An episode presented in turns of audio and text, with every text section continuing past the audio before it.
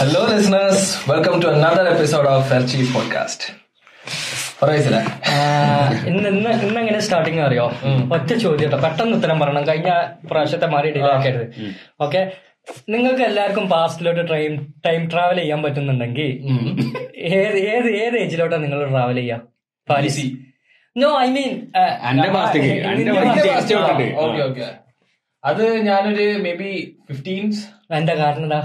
നിങ്ങൾ കുറെ കാര്യങ്ങൾ മാറ്റിയെടുക്കാണ്ട് കുറച്ചുകൂടി ഫിഫ്റ്റീനിലാണ് അപ്പൊ മോശമായത് ആൾ. അല്ല ഫിഫ്റ്റീനിൽ കുറച്ചുകൂടി അന്തം കാര്യങ്ങളൊക്കെ വെച്ച് വരികയാണല്ലോ. അപ്പൊ ഒന്നുകൂടി കുറച്ചുകൂടി സ്കില്ലും കാര്യങ്ങളൊക്കെ ചെയ്യാന് ഓക്കെ. കാര്യങ്ങൾ അന്നേ സ്റ്റാർട്ട് ചെയ്യണമെന്നുണ്ടായിരുന്നു. ഇപ്പൊ കുറെ കാര്യങ്ങൾ ഞാൻ തിരിച്ചറിഞ്ഞത് കുറച്ചുകൂടി ലേറ്റ് ട്വന്റീസിലാണ് ഓക്കെ നിഷി ആലോചിക്കാണ്. എന്താ പറയണ്ടത് ഒരാലോചനയില്ല. ടക്ക് പറയാം. എനിക്ക് കാലിന് പരിക്ക് പറ്റിയ ഫുട്ബോൾ മാച്ചിന്റെ സമയത്തേക്ക്. ആ ഒരു ചാട്ടൻ എനിക്ക് നല്ല രീതിയിൽ ഒഴിവാക്കണായിരുന്നു? ഒരുപാട്. എനിക്ക് കുറച്ചും കൂടി ചെറുപ്പത്തിലേക്ക് എന്റെ പാരന്റ്സിനെ നോക്കിയ ഒരു ടൈമിലേക്ക് ഓക്കെ. കാരണം ഞാൻ ഇപ്പോഴും എനിക്ക് ഭയങ്കര ഇഷ്ടമല്ല പാരന്റ്സ് നമ്മളെ നോക്കുന്നതും ആ ഒരു ഒരു- കിഡ്സിന്റെ കിഡ്സ് മെന്റാലിറ്റി നമ്മളൊന്ന് ഒന്നും ചിന്തിക്കാണ്ട് നമ്മളങ്ങനെ ആ ഒരു കാലഘട്ടം സ്കൂളിൽ പോകുന്ന കാലഘട്ടം ചെറുപ്പത്തിൽ. അതാണ്. Nursery time okay. എനിക്കൊരു ഒരു രണ്ടായിരത്തി പത്തിലോട്ട് തിരിച്ചു പോകണം വാങ്ങാനാ?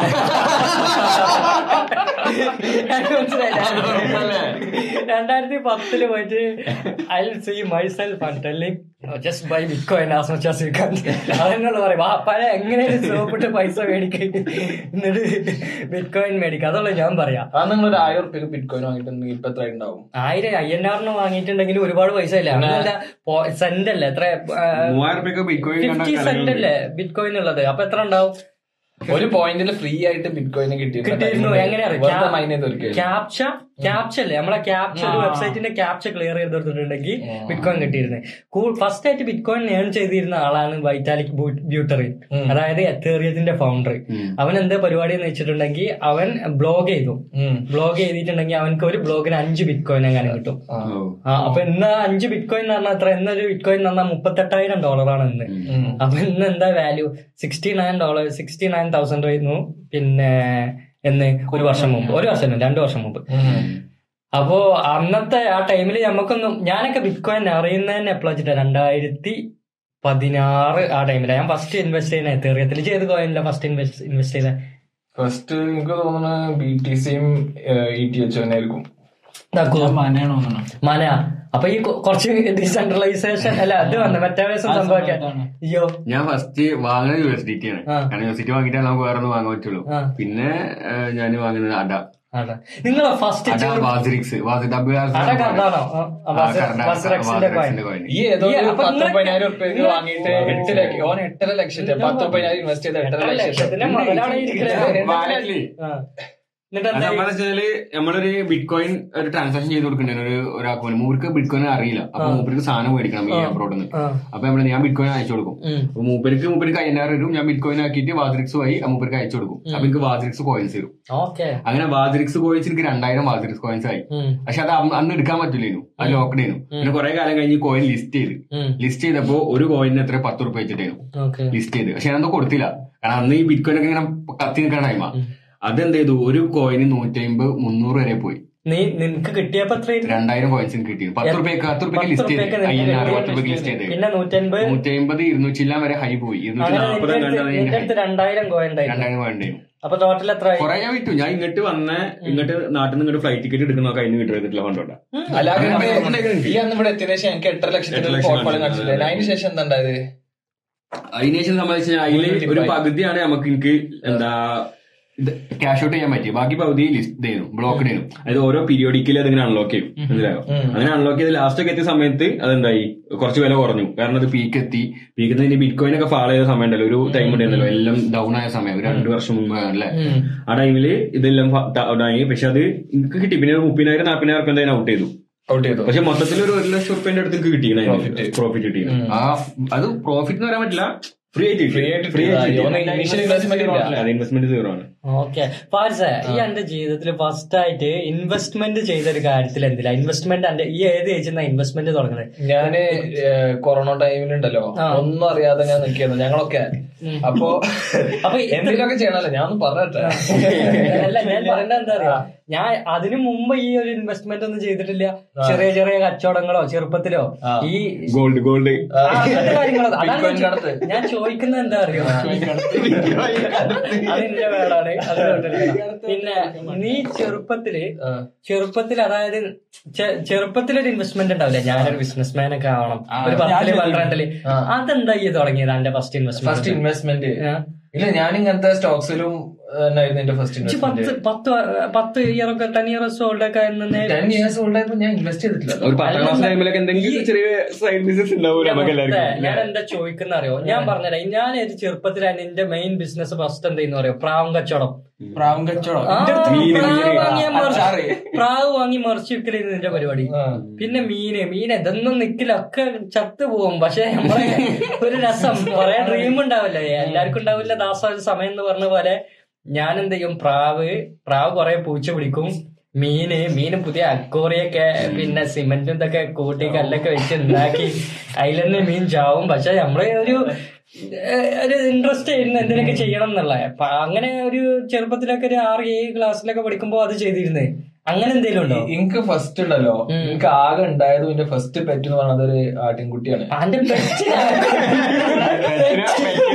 ഞാൻ ബിസിനസ്. ഞാൻ ഗൾഫിലാണല്ലോ ജനിച്ചു വന്നത് ഞാൻ പത്താം ക്ലാസ് വരെ ഗൾഫിലേനി അപ്പൊ നമ്മളിങ്ങനെ വെക്കേഷനിൽ വരുമ്പോ ഈ കാര്യങ്ങൾ ഭയങ്കര കൗതുകമാണല്ലോ എനിക്ക് ഇതൊന്നും അങ്ങനെ കണ്ടിട്ടില്ല അപ്പൊ അപ്പോഴും എനിക്ക്. അപ്പൊ ഞാൻ നോക്കിക്കോളാമൊക്കെ പറഞ്ഞിട്ട് വലിയ കാര്യത്തിൽ വാങ്ങിയതാ ഗൾഫിൽ ഗൾഫിൽ ഇങ്ങോട്ട് എന്നിട്ട് ഞാൻ പണിയടിച്ച് കിടക്കില്ല ആട്ടിനെ നോക്കാൻ ആരും ഉണ്ടായി കൊടുത്തു. ടക്കുവിന്റെ ഫസ്റ്റ് ബിസിനസ് ടക്കുവിന്റെ കഥകളുണ്ടാവും ഇല്ല ഞാൻ ചെറിയ പ്രായത്തിൽ സിപ്പപ്പ് ഉണ്ടാക്കിയിട്ട് നമ്മൾ ഫ്രിഡ്ജിൽ ഉണ്ടാക്കില്ല ആ. സിപ്പപ്പിന്റെ കവർ വാങ്ങിട്ട് നമ്മളവിടെ സിപ്പപ്പ് കൊഴിച്ച് ഫ്രിഡ്ജിലൊക്കെ വെച്ച്. പിന്നെ വിൽക്കാനാകുമ്പോത്തിന് കുറെ നമ്മൾ തന്നെ. പിന്നെ അതുപോലെ തന്നെ അച്ചാർ വാങ്ങും. ഹോൾസെയിൽ എടുക്കണം. നമ്മൾ അവർക്ക് ആക്കണ്ടേ? എനിക്ക് വീഡിയോ തട്ട വീഡിയോ ഉണ്ടായിരുന്നു. പക്ഷെ ഫുള്ള് നമ്മൾ തന്നെ തിന്ന. നമ്മളെ കൂട്ടുകാരെ അയൽവക്കത്തിൽ എല്ലാവരും വരും. എന്നിട്ട് എല്ലാവരും പൈസ എഴുതിയൊക്കെ ചെയ്യാം. പൈസ വാങ്ങൂല. തരുന്നാരും നമ്മൾ എഴുതിച്ച ഒരുപാട് പൈസ ഇട്ടുണ്ടാവും പക്ഷെ പൈസ ഒന്നും കിട്ടിയിട്ടുണ്ടാവില്ല. പിന്നെ നമ്മൾ തന്നെ കൂട്ടത്തിൽ നിന്ന് തിന്നും. അതൊക്കെ സിപ്പപ്പിന്റെ കേസ് എനിക്ക് ഇതുണ്ട്. കോട്ടിയില്ലേ? കോട്ടിക്കാലം നമ്മൾ ചെറുപ്പത്തിൽ. കോട്ടി. പിന്നെ അതേമാതിരി ക്രിക്കറ്റ് കാർഡ് ആ കാർഡുകളില്ലേ അത് അപ്പൊ ഞാൻ ഈ കോട്ടി വിറ്റുണ്ട് അതായത് ഞാൻ സ്കൂളിൽ പോകുമ്പോ അവിടുന്ന് ഈ ഒരു ഒരു റുപ്യക്ക് കോട്ടിക്കാകെ ഒരു പേരുള്ളൂ ഒരു അഞ്ചു റുപ്യ കൊടുത്താൽ പത്തോ ഇരുപതോ കോട്ടിയോ കിട്ടും. പക്ഷെ ഒരു റുപ്യക്കൊക്കെ ഇത്ര വലിപ്പമില്ല വലിയ കോട്ടി കിട്ടും. അതൊക്കെ ഭയങ്കര കുരുവ. പിന്നെ കോട്ടിന്റെ ഉള്ളിൽ വേറെ കൈൻഡ് ഓഫ് പളങ്ക്. സ്ട്രക്ചറിലെ കോട്ടിയൊക്കെ കിട്ടും. അപ്പൊ അതിന് വില കൊടുക്കില്ല അപ്പൊ ഞാനാണ് ഞങ്ങളുടെ ഞാൻ ഞങ്ങളുടെ നാട്ടിലൊരു സ്കൂളുണ്ട് പക്ഷെ ഞാനാണ് പിന്നെ കുറച്ച് അപ്പുറത്ത് പോയാണ് സ്കൂളിൽ പഠിക്കുന്നതാണ് അപ്പൊ ഞാൻ സ്കൂളിൽ പോകുമ്പോൾ സാധനം വാങ്ങി വരും ടൗൺ ടൗൺ എന്ന് പറയാൻ പറ്റില്ല. നമ്മളൊരു അങ്ങാടിയാണ്. മറ്റേ കുറച്ചുകൂടി വലിപ്പമുള്ള സ്ഥലം. അപ്പൊ അവിടെ പോകുമ്പോൾ ഇങ്ങനത്തെ കോട്ടി വാങ്ങി വരും എന്നിട്ട് വളരെ അമ്പൈസക്കോ പൈസക്കോ ഉറുപ്പ്യക്കോ കൂട്ടി വെക്കും മനസ്സിലായേ അങ്ങനെ കൂട്ടി വെച്ചിട്ടുണ്ട് അടച്ചേക്കന്മാർക്ക് ശരി. പിന്നെ കാർഡ്. ഞാൻ കാർഡ് അത്യാവശ്യം നല്ലോണം വിളിച്ച് കളിക്കും. എനിക്ക് കുറെ അങ്ങനെ കളിച്ച് അങ്ങനെ കുറെ കാർഡ് കിട്ടിയിരുന്നു നാട്ടിൽ അങ്ങനെയാണ്. നമ്മൾ കാർഡ് ഇങ്ങനെ കളിക്കും. കളിച്ചിട്ട് അവിടുന്ന് കിട്ടുന്ന കാർഡൊക്കെ നമുക്ക് കൊണ്ടുപോകാം. അങ്ങനെയാണ്. അത് പൈസക്കല്ല അങ്ങനെ കാർഡിനെ കളിക്കാം. അങ്ങനെ ഇതിന്റെ അടുത്ത് കുറെ കാർഡ് ഉണ്ടാവും ഈ കാർഡ് ഞാൻ മറച്ചു വെക്കും. ക്രിക്കറ്റ് കളിക്കാൻ ബാക്കിൽ ഫുട്ബോൾ അല്ല എന്നിട്ട് അതെന്താ ഞാൻ ഒന്നിന്ന് കളിച്ചാണ് ഞാൻ കുറെ വാങ്ങും. എന്നിട്ട് ഒരെണ്ണം മറച്ചു വെക്കും. ഞാൻ പനങ്കൂരായിട്ട് കൂട്ടി പനങ്കൂരായിരുന്നു ഞാൻ ഫസ്റ്റ് അഞ്ചാം ക്ലാസ്സിൽ നിന്നപ്പോ അവിടെ ഫുള്ള് പനങ്കൂരായിരുന്നു ഗവൺമെന്റ് സ്കൂളിലാണ് ഞാൻ ഫുള്ള് പഠിച്ചത് ഫുള്ള് പനങ്കുരു കുറെ കാര്യങ്ങളൊക്കെ ഉണ്ട്. ഞാൻ സിഗ- സിഗരറ്റിന്റെ സിഗരറ്റിന്റെ പാക്കറ്റ് ഇല്ലേ? സിസർ മാൾബ്രോ ഇതിന്റെ ഒക്കെ പാക്കറ്റ് ഉണ്ടാവുമല്ലോ. അത് ഇങ്ങനെ വെച്ച് കളിക്കും. അതിൽ ഞാൻ പെരുഞ്ചാമ്പിനായിരുന്നു ഞാൻ. എന്നിട്ട് എന്റെ അടുത്ത് ഒരു കെട്ടുണ്ടായിരുന്നു. പിന്നെ ഈ സിസറിന്റെ പാക്കറ്റ് കൊടുത്താൽ നമുക്ക് പൈസ കിട്ടിയും അത് അതിന്റെ ഉള്ളിൽ വേറെ എന്തൊക്കെ സാധനം വേറെ ചെറിയൊരു വട്ടത്തിൽ നാല് വട്ടം ഉണ്ടാവും പല ചെറിയ ചെറിയ അങ്ങനത്തെ സാധനം ഉള്ളത് കൊടുത്താൽ നമുക്ക് പൈസ തിരിച്ചു കിട്ടും. എന്നിട്ട് നമ്മൾ കല്യാണത്തിനൊക്കെ പോകുമ്പോൾ ആൾക്കാരെ അവിടെ നിന്ന് വലിച്ചാണ്ട് ഇത് ഇടും മറ്റേ ചെറിയ ബിൻ എന്തെങ്കിലും ഉണ്ടാവും ഇടും എന്നിട്ട് അതൊക്കെ പൊറക്കും നമ്മൾ. അപ്പൊ പൊറക്കാണ്ട് നമ്മളെ നാട്ടിലെ പീടി കൊണ്ടേ കൊടുക്കും. ശരി. ഈ അതേപോലെ കുറെ- ഈ ആ സാധനം. പിന്നെ അതേപോലെ ഞങ്ങളുടെ നാട്ടിൽ ഞാൻ എസ്റ്റേറ്റ് ഒക്കെ ഉള്ള സ്ഥലം ഞാൻ നിൽക്കുന്നത്. ഭയങ്കര റബ്ബറും കാര്യങ്ങളൊക്കെ അല്ലേ അപ്പൊ അവിടെ ഈ കുരു ഉണ്ടാവും. റബ്ബറും കുരു. അത് എന്താ പൊറുക്കിയിട്ട് അത് കിലോ ഞങ്ങൾ ഞാനും എന്റെ രണ്ട് മൂന്ന് കസിൻസ് ഉണ്ട്. ഞങ്ങളത് പൊറുക്കും. എന്നിട്ട് വൈകുന്നേരം കൊണ്ടുപോയി മറിച്ച് വെക്കും. കുറച്ച് ഈ അവിടെ കളക്ട് ചെയ്യുന്ന ആളുണ്ട് മൂപ്പർക്ക് കൊടുക്കും. എന്നിട്ട് അതുകൊണ്ട് അന്ന് തന്നെ അന്നൊക്കെ ഒരു ഇതുണ്ടായിരുന്നു എന്താ ബദാം മിൽക്ക് പപ്സും ബദാം മിൽക്കും ഭയങ്കര ഒരു ആ സമയത്ത് ബദാം മിൽക്ക് ഭയങ്കര ഒരു ഫേമസ് ആണ് അപ്പൊ.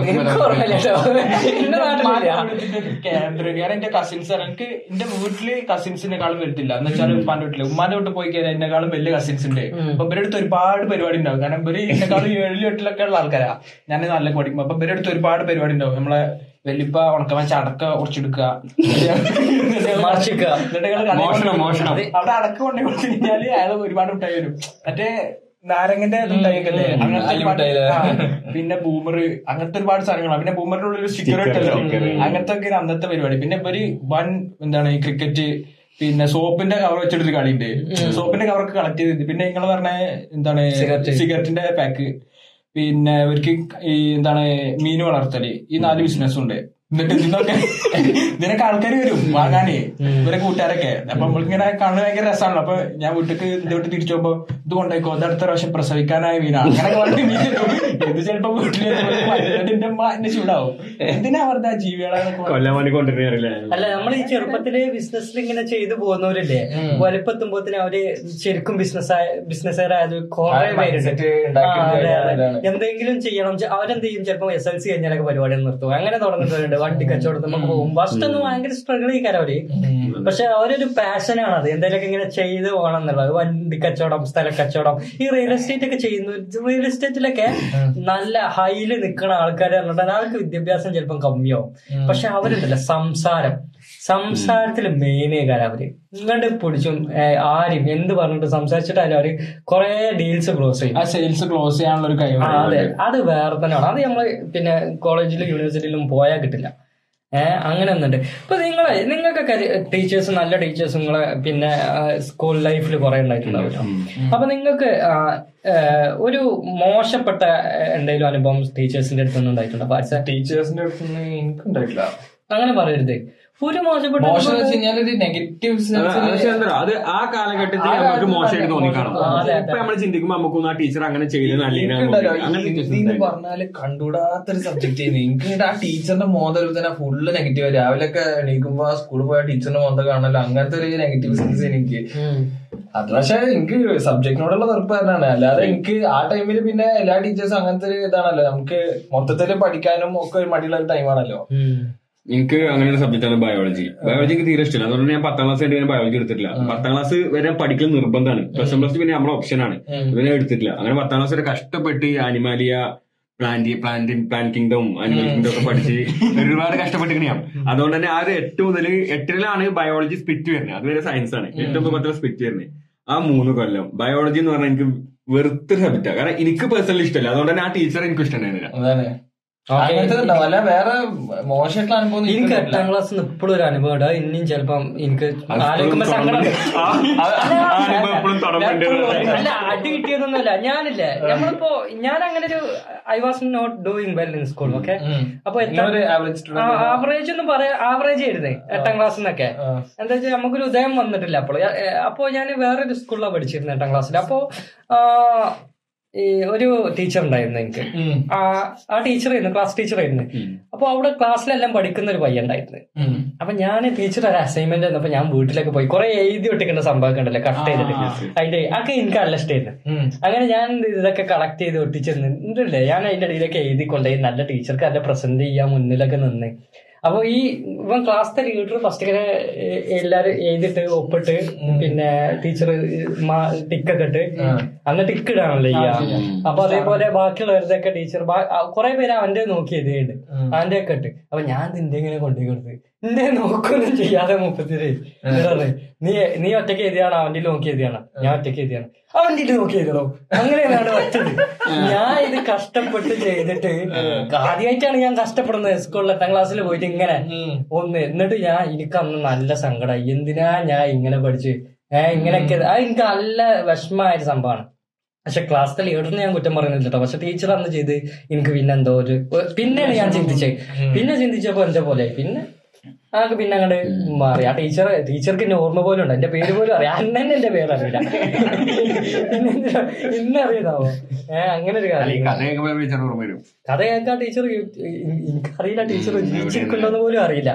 സത്യത്തിൽ ഞാൻ ഒരു വർഷമുള്ള ആ സ്കൂളിൽ പഠിച്ചു. പിന്നെ സ്കൂളിന്റെ പേരൊന്നും പറയുന്നില്ല. പറഞ്ഞിട്ടുണ്ടെങ്കിൽ പിന്നെ അതെ അതെ അതെ. അപ്പൊ ഞാൻ ക്ലാസ് ലീഡർ പറഞ്ഞ അവൻ മോശമൊന്നുമില്ല കേട്ടോ. അവനൊക്കെ നല്ല പയ്യനായിരുന്നു അപ്പൊ ചില പക്ഷെ നല്ല ടീച്ചേഴ്സിന്റെ ജീവിതത്തിൽ ഒരുപാട് ഉണ്ടായിട്ടുണ്ട്. പിന്നെ എന്തുകൊണ്ടാണ് ഒരു ടീച്ചറിനോട് എന്തുകൊണ്ടാണ് എനിക്കില്ലേ. എന്റെ നല്ല ടീച്ചേഴ്സിന്റെ പിന്നെ എനിക്ക് ഐ എൽസിന് ഞാൻ ഐ എൽസിനാണ് ഒന്നും പാടി ഇരുന്നപ്പോ നന്നായിട്ട് ഇംഗ്ലീഷ് പഠിക്കാനും പിന്നെ നല്ല ഹാർഡ് വർക്ക് ഒക്കെ ചെയ്ത അപ്പൊ അവിടുത്തെ ടീച്ചർ ഉണ്ടായിരുന്നു. പ്രിയ മാം എന്ന് പറഞ്ഞിട്ട്.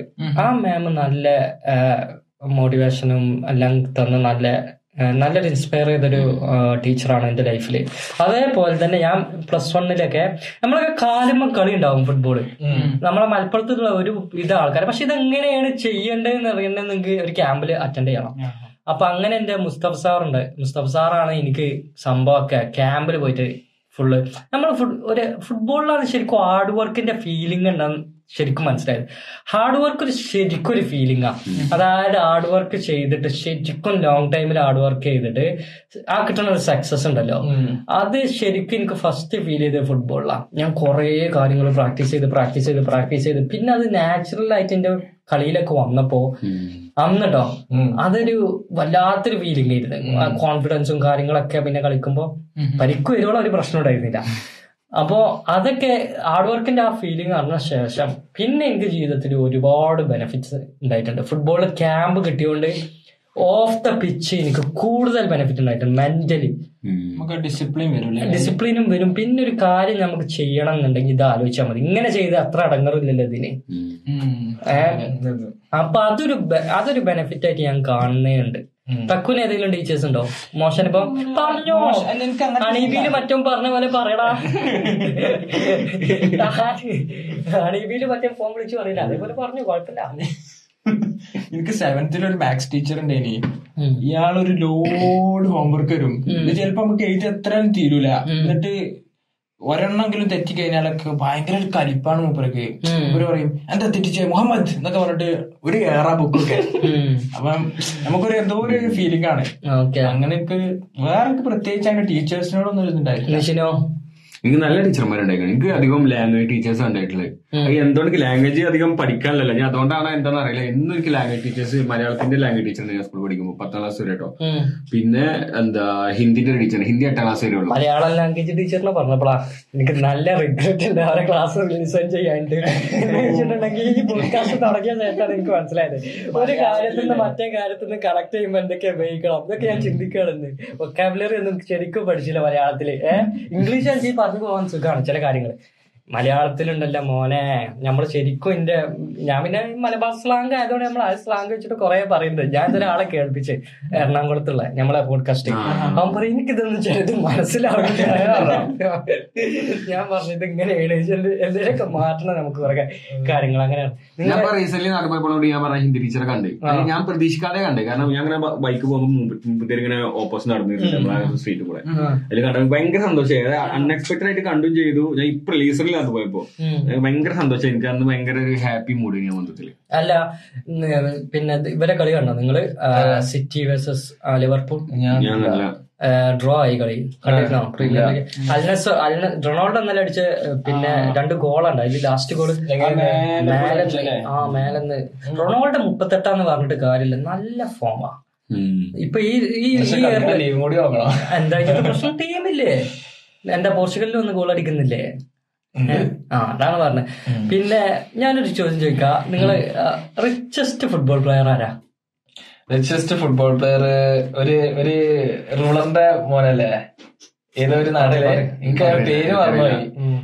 അങ്ങനെ ഭയങ്കര പ്രശസ്തനായിട്ടുള്ള ഒരു പ്ലെയറും ഈ പറയേണ്ടത് യൂറോപ്പിലാട്ടോ ഞാൻ ഉദ്ദേശിച്ച.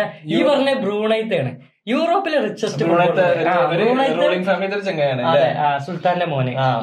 അവൻ റിച്ചസ്റ്റ് പക്ഷെ അവന് ഫുട്ബോൾ കൂടെ ഉണ്ടാക്കിയ റിച്ചസ് അല്ല but. Is a professional football അല്ല യൂറോപ്പിലെ റിച്ചസ്റ്റ് ആരാ അറിയോ യൂറോപ്പിലെ റിച്ചസ്റ്റ് ഫുട്ബോൾ പ്ലെയർ ആരാണെന്നറിയോ റൊണാൾഡോ ആണോ റൊണാൾഡോ അല്ല തക്കുനറിയോ? അറിയില്ലല്ലോ മാത്യു ഫ്ലാമിനി പറഞ്ഞിട്ടൊരു ആർസനലിന്റെ ഫോർമർ പ്ലെയർ ഉണ്ട്.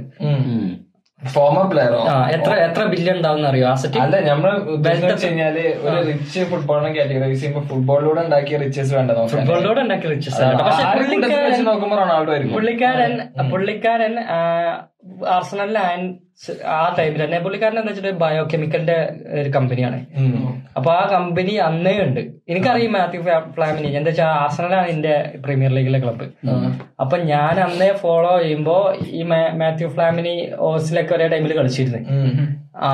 അപ്പഴേ ഇയാൾക്ക് ഈ ബിസിനസ് ഉണ്ട്.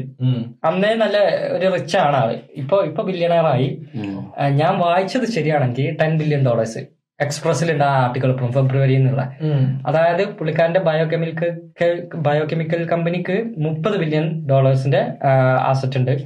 ഇൻവെസ്റ്റ്മെന്റ് വന്നു. സോറി ഇൻവെസ്റ്റ്മെന്റ് വന്നു. അതിൽ ഇയാളെ സ്റ്റേക്ക് ടെൻ ബില്യൺ ഡോളേഴ്സ് വർത്തുണ്ട് മനസ്സിലായോ?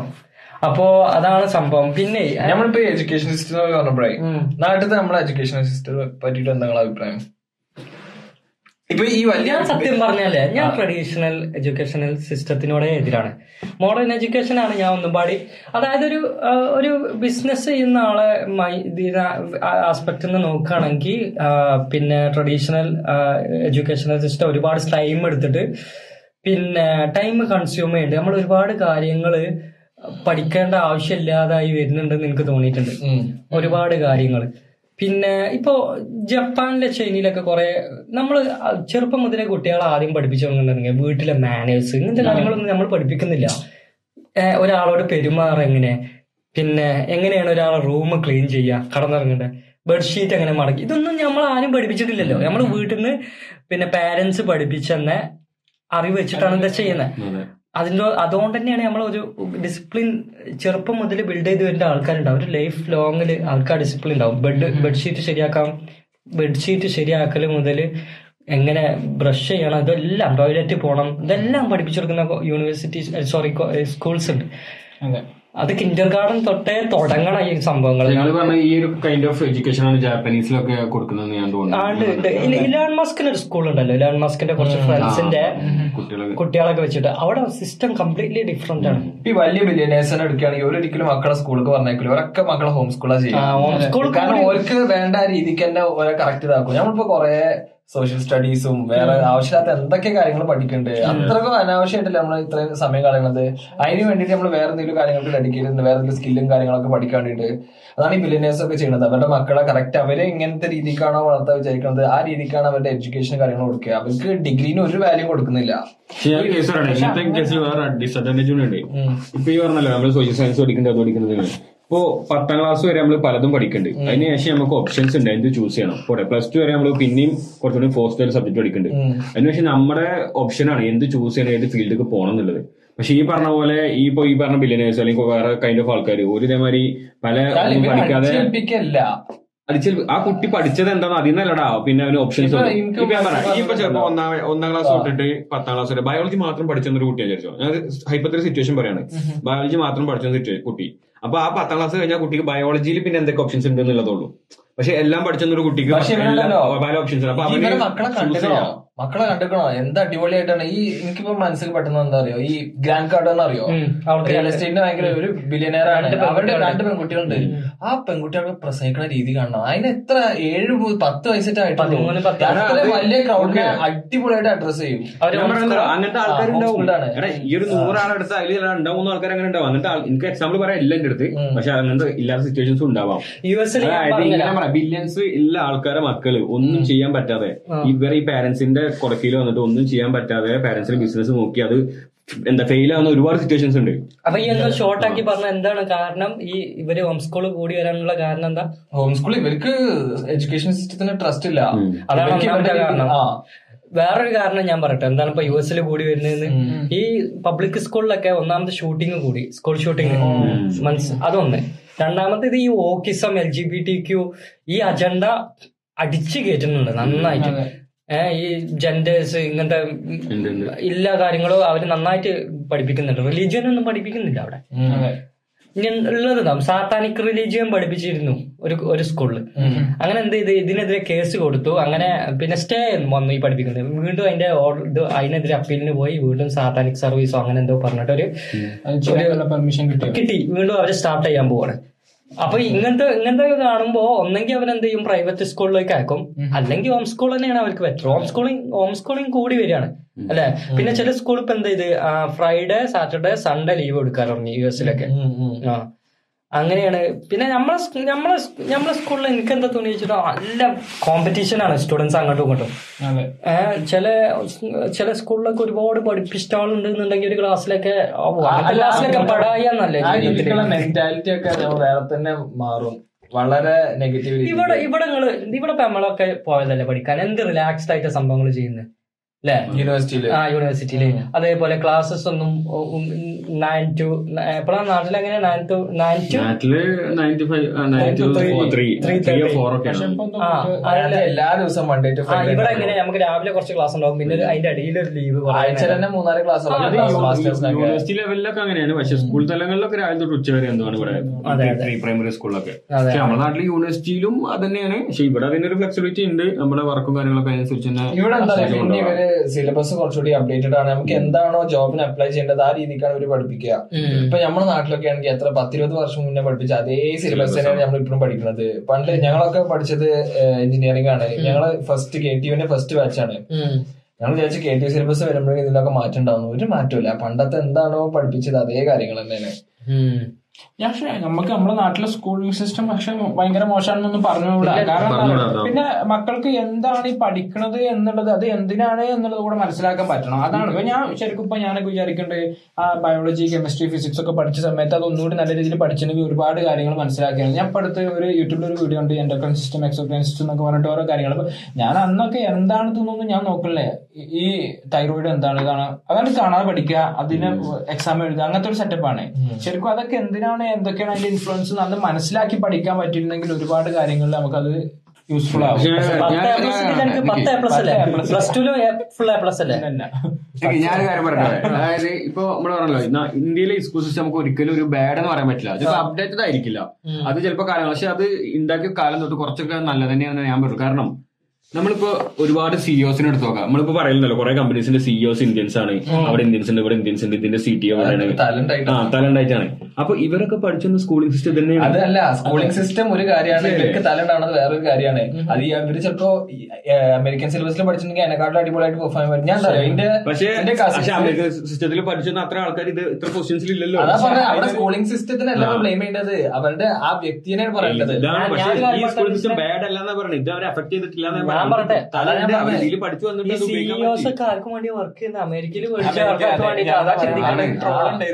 ഇവരെ വിഷനും വേണ്ടിയിട്ടാണ് ഇവൻ രാവിലെ ഇത്രയും കൊല്ലം പഠിച്ചു വന്നിട്ട് ഇവൻ പണിയെടുക്കേണ്ടത് ഈ അമേരിക്കയിൽ ഡിഗ്രി ഡ്രോപ്പ് ഔട്ട് ആയ. ഹാർവർഡും സ്റ്റാൻഫോർഡ് ഒക്കെ എടുക്കുകയാണ്. ഈ ഗ്രാജുവേറ്റ്സ് ഒക്കെ വർക്ക് ചെയ്യണത് ഇതുപോലത്തെ ആൾക്കാർ ഇതിന്റെ വേറെ കാര്യം എന്താ വെച്ചാൽ ഇപ്പോ ലോകത്തെ ഏറ്റവും കൂടുതൽ സർവീസ് കൊടുക്കുന്ന ഒരു കൺട്രി ഇന്ത്യയാണ് ലോകത്തെ എല്ലാ കൺട്രിക്കും അവരുടെ സർവീസ് ഇന്ത്യയിൽ ഉണ്ടാവും അതിനർത്ഥം ഇന്ത്യയിൽ അത്രയും സർവീസ് ചെയ്യാൻ ആൾക്കാരുണ്ട്. ഇങ്ങനെ ഡെസ്ക് ഡോപ്പ് ഡെസ്ക് ഡോപ്പ് ചെയ്തിട്ട് സർവീസ് ചെയ്യാൻ ആൾക്കാരുണ്ട്. ഐ ടിയിലാണെങ്കിലും ഇങ്ങനെ പല ഇതിലാണെങ്കിലും പല സെഗ്മെന്റാണ് അപ്പൊ ഇന്ത്യ ഈ യൂണിവേഴ്സിറ്റിയിൽ നിന്നൊക്കെ പുറത്ത് ഒരു പ്രൊഡക്റ്റ് പ്രൊഡക്ട്സിനാണ് ഇറക്കുന്നത്. മനസ്സിലായില്ലേ? ഈ ഒരു സിസ്റ്റത്തിലൂടെ ആ കുറെ പ്രൊഡക്ട്സിനെ ഇറക്കിയിട്ട് പ്രൊഡക്റ്റ് അങ്ങനെ ഒരു കാര്യം ഐ ഐ ടിയിലൊക്കെ അങ്ങോട്ട് ഞാൻ ഞാൻ അറിയുന്ന ഒരാൾ ഐ ഐ ടിയിൽ പോയിട്ടുണ്ട്. അവിടെ കോമ്പറ്റീഷൻ ആണ് കുട്ടികൾ അങ്ങോട്ടും. എന്ത് കോമ്പ- അവിടെ അവിടെ ആത്മഹത്യകൾ വരെ നടക്കുന്നുണ്ട്. പിന്നെ സ്ട്രെസ് ഉണ്ട് പഠിക്കാനുള്ള സ്ട്രെസ് ഉണ്ട് അത് പക്ഷെ പഠനത്തിൽ മാത്രമല്ല ഏതൊരു കാര്യത്തിലും കോമ്പറ്റീഷൻ വന്ന ആളുകൾക്ക് സ്ട്രെസ് വരാം. അല്ലെ? ഞാൻ പറയുമ്പോൾ കോമ്പറ്റീഷൻ എപ്പോഴും ആളുകൾക്ക് അത് ഗുണം ചെയ്യുള്ളൂ കാരണം ആ കോമ്പറ്റ് ചെയ്ത് കോമ്പറ്റ് ചെയ്ത് അവർക്ക് ആ ഒരു സ്ട്രെസ് ഓവർകം ചെയ്യാനുള്ള ഒരു കഴിവ് ചിലപ്പോൾ വരുന്നുണ്ടാവും അതിലൂടെ ചിലപ്പോ അവർക്ക് ഗോളിലേക്ക് എത്താൻ പറ്റുണ്ടാവുന്ന ഞാൻ മനസ്സിലാക്കിയത്. ഹെൽത്തി കോമ്പറ്റീഷൻ ഒരുപാടുണ്ട്. അത് എല്ലാ മേഖലകളിലും ഉണ്ട്. നമുക്ക് എഡ്യൂക്കേഷൻ സിസ്റ്റത്തിൽ മാത്രമാണെന്ന് പറഞ്ഞ് അടിച്ചമർത്താൻ പറ്റുമെന്ന് എനിക്ക് തോന്നുന്നില്ല. നിങ്ങൾ നിങ്ങളെ ഫേവറേറ്റ് സിഇഒ ആരാ? നമ്മൾ ഇവിടെ വരികയാണ് യു എസിൽ നിങ്ങളെ ഫേവറേറ്റ് സിഇഒ അല്ല എൻമസ്കി കാരല്ലായിരുന്നു അല്ലെ? എന്റെ അടുത്ത മസ്ക്.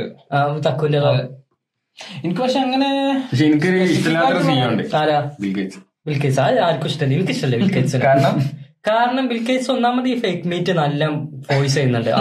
എങ്ങനെയാണ് ഒരു ഡോക്ടറേറ്റും ഒന്നും ഇല്ലാത്തൊരു പിന്നെ മെഡിക്കൽ മെഡിക്കൽ സ്റ്റുഡന്റ് അല്ലാത്ത ഒരാൾ വന്നു കണ്ട് നമ്മളോട് ഫ്യൂച്ചറിൽ നിങ്ങൾ ഇത് കഴിക്കണം. വാക്സിൻ നിങ്ങൾ കുത്തിക്കയറ്റണം. ഇങ്ങനത്തെ കാര്യങ്ങളൊക്കെ പറയാൻ അയാളാരാ? ഞാൻ പറയട്ടെ. അതേപോലെ ഈ ഈ അയാൾക്ക് ഇത്രയും ഫാം യു എസിലെ ഏറ്റവും കൂടുതൽ ഫാം ലാൻഡ് ഓൺ ചെയ്യുന്ന ഓണർ ആരാ? ബിൽഗേറ്റ്സ് ആണ്. ഇതൊന്നും ആരും ചോദ്യം ചെയ്യണില്ല ആളെ. അയാളൊരു ഈവിൾ ഫേസ് അയാൾക്കുണ്ട്. പക്ഷെ അതിപ്പോഴാണ് ആൾക്കാര് റെക്കഗ്നൈസ് ചെയ്ത് തുടങ്ങിയത്. ഇതിന്റെ മുമ്പ് ആ ബിൽകേറ്റ്സ് മൈക്രോസോഫ്റ്റ് ഇത് മാത്രമേ ശരി ബിൽകേറ്റ്സ് എന്ന് പറയുമ്പോൾ യൂസഫ് അലി എന്ന് പറയുമ്പോൾ ലുലുമാൾ എന്ന് പറയുന്ന പോലെ ബിൽകേറ്റ്സ് എന്ന് പറയുമ്പോൾ മൈക്രോസോഫ്റ്റ് ഇത്രേ ഉണ്ടായിരുന്നുള്ളൂ.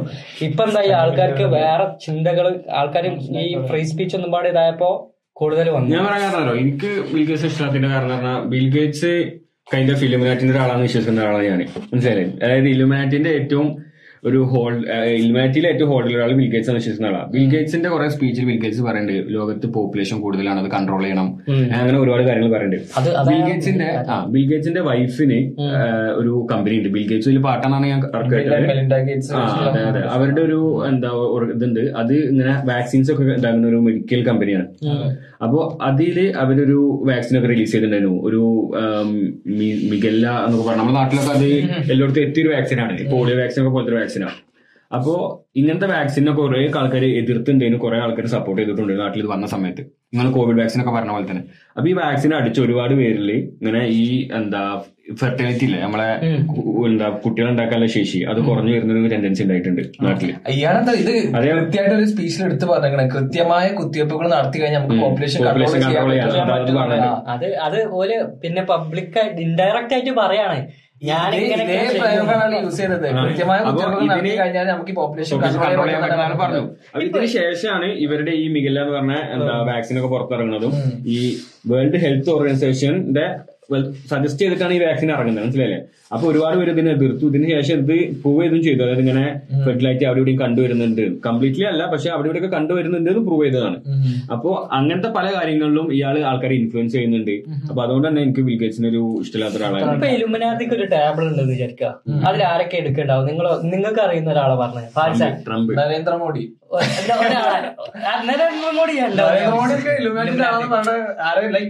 സമൺസ് കൺട്രോളിംഗ് എന്ന് പറയുന്നുണ്ട്. അല്ലെങ്കിൽ ഈ നോട്ട് നിരോധിച്ച ടൈമിൽ ഇത് ചെയ്തിട്ടില്ല. ദേവനോട് ഇൻവോൾവ് അപ്പോ ഹൂ ഇൻഫ്ലുവൻസ്ഡ് മോഡി? മോഡി ഒറ്റക്കാണ് ഈ മോദി മോഡി ഒരു ഏ- Finan- financial- മോഡി ഒരു ഏജന്റ് ആവും. പക്ഷെ ടേബിളിൽ ആരൊക്കെ മെയിൻ ഈ നോട്ടിന്റെ കേസ് പറഞ്ഞു? ഫിനാൻഷ്യൽ മിനിസ്റ്റർ പറഞ്ഞു മുന്റെ ഡിസിഷൻ അല്ല എന്ന് പറഞ്ഞു. ആർ ബി ഐ പറഞ്ഞത് ഞങ്ങളുടെ ഡിസിഷൻ അല്ല എന്ന് പറഞ്ഞു. അപ്പൊ പിന്നെ അതിൽ പവറിൽ മോഡി മാത്രമാണ് മോഡി മാത്രമാണ് എന്താ മോഡിക്ക് മാത്രം ഇതിൽ പവർ ഇല്ലേ? പക്ഷെ മോഡിക്ക് ഒറ്റക്കാണ് അങ്ങനെ തീരുമാനം എടുക്കാനുള്ള പവറും ഇല്ല അതിന്റെ വിദ്യാഭ്യാസവും ഇല്ല. ലീഗലി ലീഗലി മോഡിക്ക് അങ്ങനെ തീരുമാനം എടുക്കാനുള്ള പവറില്ല ഇല്ല. ലീഗലി ഉണ്ട്. പക്ഷെ മെന്റലി ചിന്തിച്ചിട്ട് അങ്ങനെ തീരുമാനം എടുക്കാനുള്ള ഒരു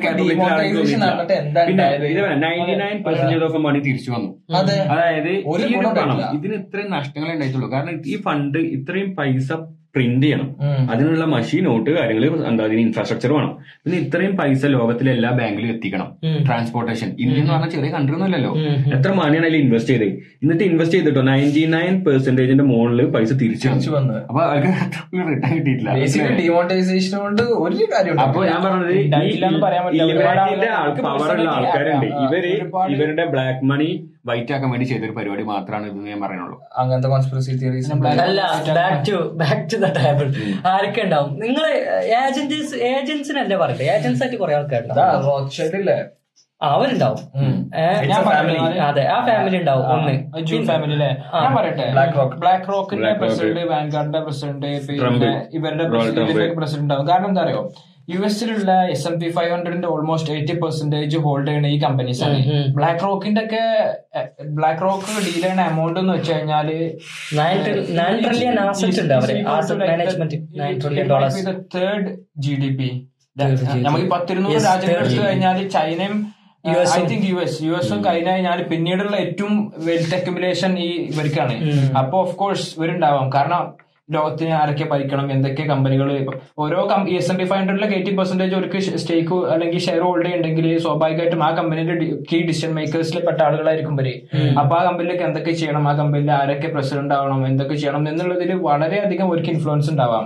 അപ്പോ സ്വാഭാവികമായിട്ടും ഒരു ഇതിൽ ഉണ്ടാവും എന്ന് തന്നെ നമുക്ക് അങ്ങനെ ഒരു കൺസെപ്റ്റ് ഉണ്ടെങ്കിൽ സ്വാഭാവികമായിട്ടും ഓഫ് കോഴ്സ് ഒബാമ ഉണ്ട് എന്നുള്ള കാര്യത്തിൽ എനിക്കൊരു ഡൗട്ടും ഇല്ല. അപ്പൊ നിങ്ങളൊക്കെ ഇലുമിനാറ്റി ഉണ്ട് എന്നാണ് പറയണത് ഇണ്ട്. ഇലുമിനാത്തിനൊക്കെ ഓരോരുത്തർ ഇടുന്ന പേരല്ലേ? മെട്രിക്സ് ആൻഡ്രോയിഡ് ആയിട്ട് വിളിക്കുന്നു ഇലുമിനാത്തി എന്ന് വിളിക്കുന്നു. സംതിങ് ദാറ്റ്സ് കൺട്രോളിംഗ് ആ- ഉള്ളൂ ആ ഉള്ളൂ. ഇൻഫർമേഷൻ കൺട്രോൾ ചെയ്യുന്ന ആൾ- ആൾക്കാർ ആരൊക്കെയാണോ? അവർ നമ്മളെ മൈൻഡ് ഒക്കെ കൺട്രോൾ ചെയ്യുന്നുണ്ടെന്നാ. ഈ ഇൻഫർമേഷൻ ഇവരൊക്കെ എങ്ങനെ കൺട്രോൾ ചെയ്യുന്നുണ്ട് മീഡിയ വെച്ചിട്ട്? ഇപ്പോ ഉക്രൈനും റഷ്യയും വാർ തുടങ്ങിയപ്പോ എല്ലാവരും റഷ്യനെ കുറ്റം പറഞ്ഞിരുന്നില്ല. പിന്നെ എല്ലാവരും പതുക്കം ഇപ്പൊ എന്താ ഈ ഉക്രൈന്റെ എതിരായി. ഒരുപാട് ആൾക്കാർ മാറി.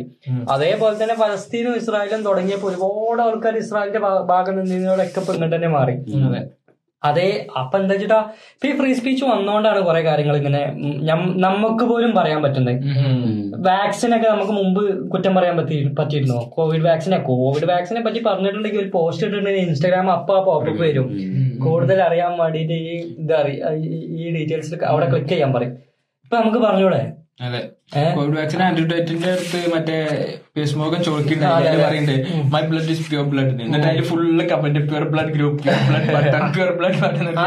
ഭയങ്കര പറഞ്ഞേ ഈ ഇല്ലുമിനാറ്റി ഏറ്റവും കൂടുതൽ പ്രൊസസ് ചെയ്യുന്ന ആൾക്കാർ എന്ന് പറഞ്ഞാൽ ഒന്ന് പൊളിറ്റിക്കലി ഹൈ ആയിട്ട് നിൽക്കുന്ന ആൾക്കാർ രണ്ടാമത് ഫിലിംസ് കാരണം ഫിലിംസിലൂടെയാണ് ആൾക്കാരിലേക്ക് കാര്യങ്ങൾ എത്തുന്നത്. Films rap music?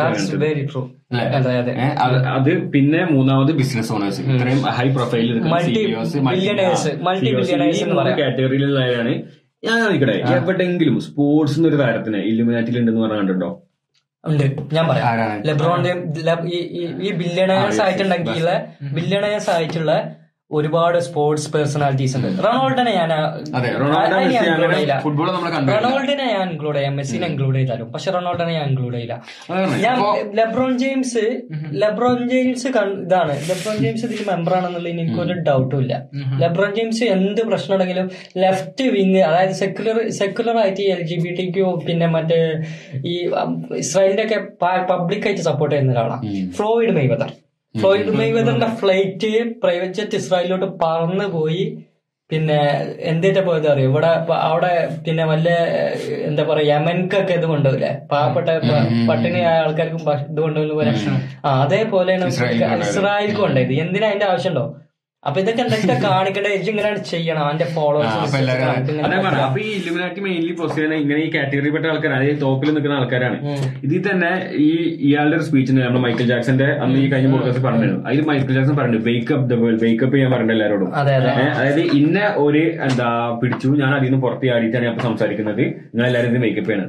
ഇതിൽ വേറൊരു കാര്യം എന്താണോ ഇപ്പോ ഞാനൊരു കാര്യം സംസാരിക്കുമ്പോൾ നിങ്ങൾക്ക് അത് റിലേറ്റ് ചെയ്യാൻ പറ്റിയാൽ മാത്രമേ നിങ്ങൾക്ക് അത് ചിന്തിക്കാൻ പറ്റുള്ളൂ.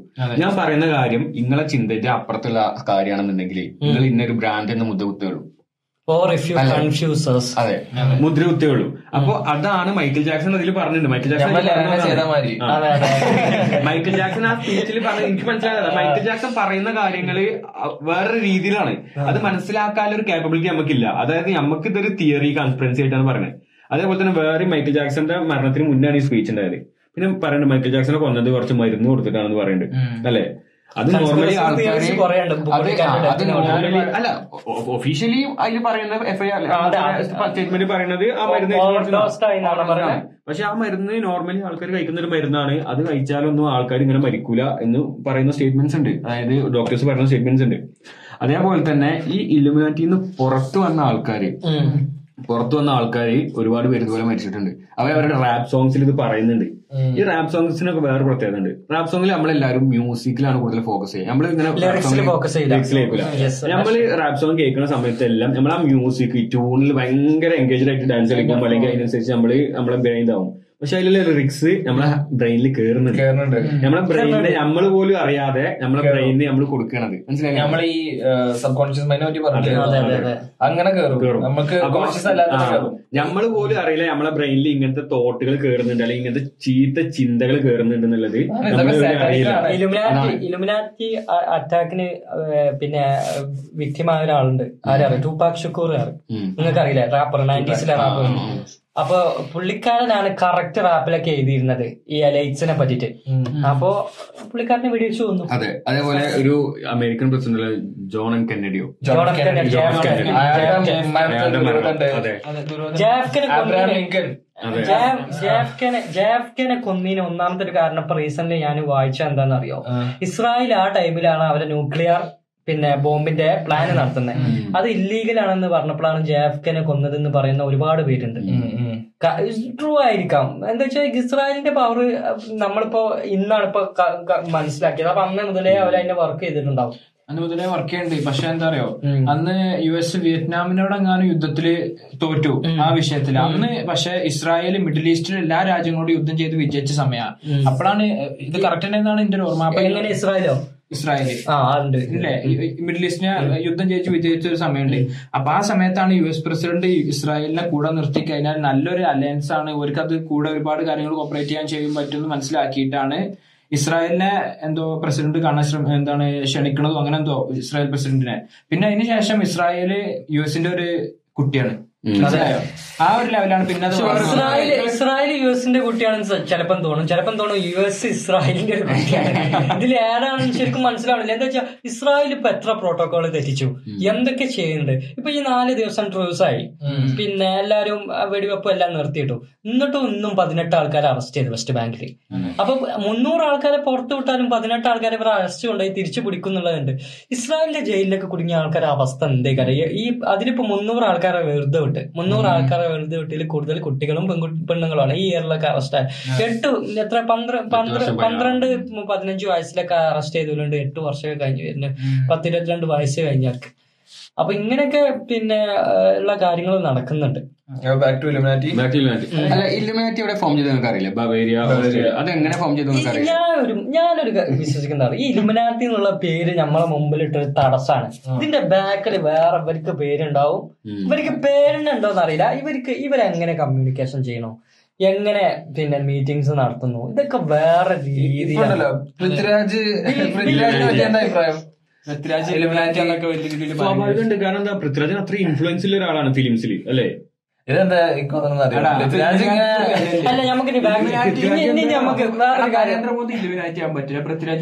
ആവാം.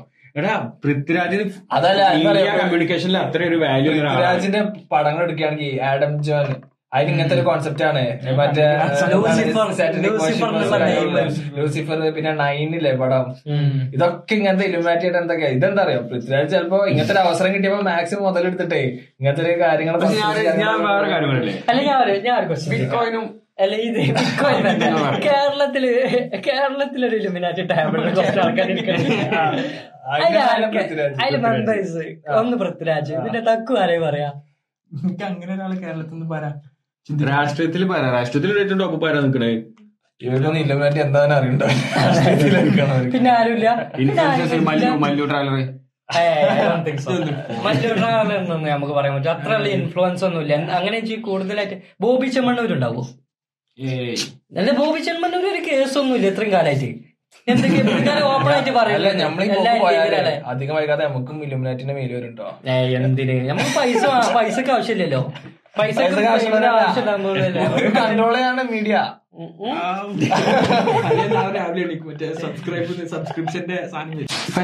ഞാൻ കാര്യം ചോദിക്കട്ടെ? ഈ ബിറ്റ്കോയിൻ ഇല്ലേ. ബിറ്റ്കോയിന് ഇല്ലുമിനാറ്റി ഫൗണ്ട് ചെയ്തൊരു സാധനമാണെന്നുള്ള ഒരു തിയറി ഉണ്ട്. ഞാൻ ഒരിക്കലും വിശ്വസിക്കില്ല ബിറ്റ്കോയിൻ നമ്മുടെ ഗവൺമെന്റിന് കൺട്രോൾ ചെയ്യാൻ പറ്റാത്ത ഒരു അസറ്റാ ബിറ്റ്കോയിന്റെ മെയിൻ ഉപകാരം എന്താ? നമ്മൾ ബാങ്കിൽ നിന്ന് ഒരു ട്രാൻസ്ഫർ ചെയ്യുമ്പോൾ ബാങ്ക് അറിയും ഈ പൈസ എങ്ങനെ പോകേണ്ടത് അവരെ അവരെ കീഴിലാണ് ഈ ട്രാൻസ് ട്രാൻസാക്ഷൻ നടക്കുന്നത്. ബിറ്റ്കോയിൻ എങ്ങനെ നടുവിലൊരാളില്ല. ആളില്ല. സെന്ററും റിസീവറും മാത്രമേ ഉള്ളൂ. ഞാൻ- പറയട്ടെ. അതിനല്ലേ ഇലുമാറ്റിക്കും വേണ്ടത്? ഇലുമാറ്റി എന്താണ് വേൾഡ് വൈഡ് പടർന്നു നടക്കുന്ന സംഗതിയാണ്. ഓക്കെ ഇലുമാറ്റിന്റെ ഉള്ളിൽ ലോകത്തിനുള്ള ലോകത്തിൽ നിന്നുള്ള പല പവർ സോഴ്സുകളും ഉണ്ട്. പല ഫിനാൻഷ്യൽ സോഴ്സുകളും ഉണ്ട്. അപ്പോ ഇല്ലു ഈ രണ്ടായിരത്തി അഞ്ചിന് ശേഷമാണ് രണ്ടായിരത്തി അഞ്ചിലല്ലേ ബിറ്റ്കോയിൻ കണ്ടുപിടിച്ചത് രണ്ടായിരത്തി എട്ട്. രണ്ടായിരത്തി എട്ട്.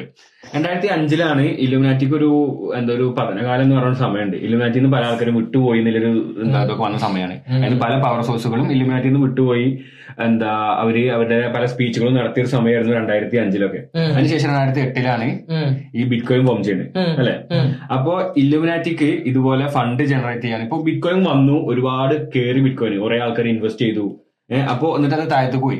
അപ്പൊ ഇതിൽ നിന്ന് ഇല്ലുമിനാറ്റി കുറെ ഫണ്ട് ഉണ്ടാക്കി. അപ്പൊ അവരുടെ ഒരു സംഭവമാണ് ബിറ്റ് കോയിൻ കൊണ്ടുവന്നത് അതേപോലെ തന്നെ അവർക്ക് അവർ ഗ്ലോബലി പ്രസൻസ് ഉണ്ട്. അപ്പൊ അവർക്ക് പല രാജ്യത്തിന്റെ പല ഭാഗത്തുനിന്നും എന്താണ് ഈ ഫണ്ടുകൾ ഫണ്ട് സോഴ്സുകളിൽ നിന്ന് അവരിലേക്ക് എത്തിക്കണം. അപ്പൊ അതിന് വേണ്ടി ഒരു സീമിയസ് ആയിട്ടുള്ള ട്രാൻസാക്ഷൻ ചെയ്യാൻ വേണ്ടിയിട്ട് തുടങ്ങിയതാണ് ബിറ്റ് കോയിൻ എന്നുള്ളൊരു തിയറി ഉണ്ട്. ഞാൻ ഒരിക്കലും അത് വിശ്വസിക്കൂല. ഒന്നാമത് എന്താ വെച്ചാൽ ബിറ്റ്കോയിൻ പിന്നെ ഇതാണ് ലിമിറ്റഡ് സപ്ലൈ ആണ്. ഇരുപത്തൊന്ന് മില്യൺ ബിറ്റ്കോയിൻ ഉള്ളൂ. പിന്നെ ബിറ്റ്കോയിൻ കൂടുതൽ ഏറ്റവും കൂടുതൽ ബിറ്റ്കോയിൻ ആരെ ആരെ വാലറ്റിലാണെന്ന് അറിയോ സതോഷി നക്കാമോട്ടോയുടെ വാലറ്റിലാണ്. നല്ലൊരു പെർസെന്റേജ് ബിറ്റ്കോയിൻ അത് അനങ്ങിയിട്ടില്ല. ഉണ്ടാക്കിയ അന്ന് മുതൽ പിന്നെ ഇത് ഇലുമിനാറ്റി ഉണ്ടാക്കിയതാണെന്നുണ്ടെങ്കിൽ ഒരുപാട് കൺട്രീസ് ടെൻഡർ ആക്കിയിരുന്നു ബിറ്റ്കോയിൻ അവരെ ഒഫീഷ്യൽ ടെൻഡർ ബിറ്റ്കോയിൻ ആക്കിയിരുന്നു. ഇത് ഇപ്പോഴും ആക്കിയത് എൽ സാൽവഡ്രോ മാത്രമേ ആക്കിയിട്ടുള്ളൂ ബിറ്റ്കോയിൻ ഒഫീഷ്യൽ ടെൻഡർ ആക്കിയിട്ട്. അങ്ങനെയാണ് അങ്ങനത്തെ ഇവർക്ക് എന്താ വേണ്ടത്? ഞാൻ വിശ്വസിക്കുന്നത് ഇലുമിനാറ്റിക്ക് അൺലിമിറ്റഡ് പൈസ പ്രിന്റ് ചെയ്യണം. അതിനാണ് അവർ യു എസിൽ പ്രിന്റ് ചെയ്യുന്നത് യു എസിൽ പൈസ പ്രിന്റ് ചെയ്യും. ഇൻഫ്ലാഷൻ വരാതിരിക്കാൻ വേണ്ടിയിട്ട് എന്ത് ചെയ്യും? ഇൻഫ്ലാഷൻ ഉണ്ട് എന്നിട്ട് പോലും അവരെന്ത് ചെയ്യും? പിന്നെ ഫോറിൻ അവരെ ഫോറിൻ പോളിസി ഉപയോഗിച്ചിട്ട് വേറെ കൺട്രീസ് ഇൻവൈഡ് ചെയ്ത് അവിടെ പോയിട്ട് ഇത് ചെലവാക്കി ഉക്രൈനിൽ ചെലവാക്കണ. ഇസ്രായേലിൽ ചെലവാക്കണ. ഇതാണ് ചെയ്യുന്നത് എന്താ പാരിസിന്റെ അഭിപ്രായം? അതിനോട്? മേ ബി അങ്ങനെ ഈ വിശ്വസിക്കുന്ന ബിറ്റ് കോയിൻ പിന്നെ ഇവർ കണ്ടുപിടിച്ചു കണ്ടുപിടിച്ച ബിറ്റ്കോയിന്റെ കേസ് എടുക്കുകയാണെങ്കിൽ അതിപ്പോ അനോണിമസ് ആണല്ലോ. ഉം. സതോഷി നക്കമോട്ടോ അതെ. അതാരും നമുക്കറിയില്ല. ഇതുവരെ റിവീൽ ചെയ്തിട്ടില്ല. ചില ആൾക്കാർ പറയുന്നുണ്ട് ബിറ്റ് ഈ സതോഷി നക്കമോട്ടോ എന്ന് പറഞ്ഞിട്ട് ഇലാൺ മസ്ക് ആണെന്നാ. എന്താ വെച്ചാൽ ബിറ്റ്കോയിന്റെ കോഡിംഗ് ഉണ്ടല്ലോ കോഡ് ചെയ്തിട്ടുണ്ട് ഇതിന്റെ പബ്ലിക് കോഡ് അത് ഡബിൾ സ്പേസ് ഒക്കെ ഇട്ടിട്ടാണ് ഇതിന്റെ കോഡ് ചെയ്തിട്ടുണ്ട് ആ ആ സ്റ്റൈലാണ് ഇലൺ മസ്കും കോഡ് ചെയ്യാൻ ഉപയോഗിച്ചിരുന്നതെന്നാ പറയുന്നത്. ഞാൻ പറയാനുള്ള തിയറിന്റെ വേറെ റീസൺ എന്ന് പറഞ്ഞില്ലേ ഇതേപോലെ തന്നെ എലൺ മസ്ക്. മൂപ്പരൊക്കെയാണ് ബിറ്റ് കോയിൻ ഇതുപോലെ അതേപോലെ ഈ ബിൽ ഗേറ്റ്സ് ഇവർ ഇങ്ങനത്തെ പവർ സോഴ്സുകളാണ് എന്ത് ചെയ്തിട്ടുള്ളത് ഈ ബിറ്റ് കോയിന് ബൂസ്റ്റ് ചെയ്തിട്ടുള്ളതും അല്ലെ? അത്രയും പബ്ലിസിറ്റി കൊടുത്ത് ബൂസ്റ്റ് ചെയ്തിട്ടുള്ളത് പവർ സോഴ്സുകളാണ് അവർ അവർ കൂടി ഒരു ഗ്രൂപ്പിനെയാണ് നമ്മൾ ഇലിമിനേറ്റ് എന്ന് പറഞ്ഞ് നമ്മൾ നമ്മളെ കൺസെപ്റ്റിൽ അപ്പോ അവരാണ് കൂടുതൽ ഇത് ബൂസ്റ്റ് ചെയ്ത് മുന്നോട്ട് കൊണ്ടുവന്നിട്ടില്ലേ ബിറ്റ് കോയിൻ നല്ലതാണ് ബിറ്റ് കോയിൻ ആണ് ഇനി ഫ്യൂച്ചറിലുള്ള കോയിൻ എന്നൊക്കെ പറഞ്ഞിട്ട്. അപ്പൊ സ്വാഭാവികമായിട്ടും ആ ഒരു ടീമിന്റെ ഒരു എന്താ ഫോഴ്സ് ആണ് ഇത് നമ്മുടെ അടിയിലൊക്കെ എത്തിച്ചിട്ടുണ്ടാവേണ്ടത് എനിക്കൊരു എനിക്ക് ഒരു കാര്യം എന്റെ ഒരു അഭിപ്രായത്തിൽ ശരിയാവാൻ ചാൻസ് ഉണ്ട്. ട്രംപിനെ ഈ അലൈറ്റ്സിന് ഇഷ്ടമല്ല ട്രംപിന് അലൈറ്റ്സിന് ഇഷ്ടമല്ല. ഒന്നാമത്തെ കാര്യം ഞാൻ വിചാ- വിചാരിക്കുന്ന അലൈറ്റ്സ് എന്ന് പറഞ്ഞാൽ ഇസ്രായേലിന് നല്ലൊരു ഇൻഫ്ലുവൻസ് ഉള്ള ആൾക്കാരാണ് ഈ elites Trump make America great again America first ഈ ഒരു പിന്നെ ശ്ലോകം വെച്ചിട്ടാണ് ട്രംപിന്റെ പിന്നെ പൊളിറ്റിക്കൽ ക്യാമ്പയിൻ അപ്പൊ America make America great again America first എന്ന് പറയുമ്പോൾ ഇസ്രായേലിന് ഇത് ഇഷ്ടമല്ല സത്യം പറഞ്ഞ ഇസ്രായേലിന് ഇത് ഇഷ്ടമല്ല എന്താ വെച്ചാൽ ഇസ്രായേലിന് അമേരിക്കയിൽ പോയി റൂൾ ഉണ്ടാക്കിയ ആൾക്കാർ ഇസ്രായേൽ ആന്റിസെമിറ്റിസത്തിന്റെ എതിരെ.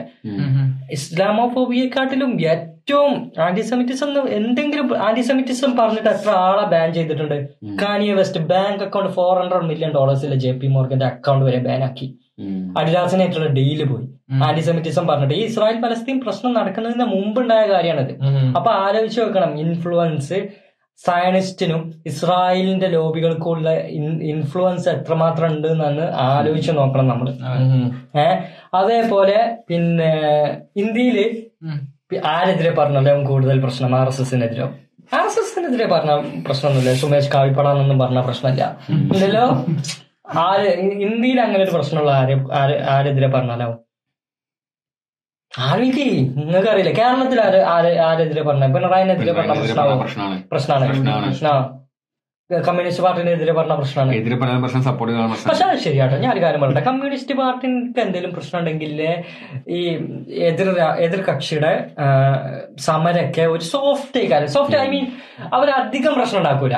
പക്ഷെ ആ ഉമ്മൻചാണ്ടി ഭരിച്ച ടൈമിൽ എനിക്കൊരു പാർട്ടി ഞാൻ ഒരു സൈഡും ഇല്ല കേട്ടോ I use to be a communist member but I'm not എനിമോ so എനിക്ക് ഒരു പാർട്ടി ഇല്ല. ഒരു പാർട്ടിനോടും പ്രശ്നമില്ല ഒന്നിനോടും ഇല്ല.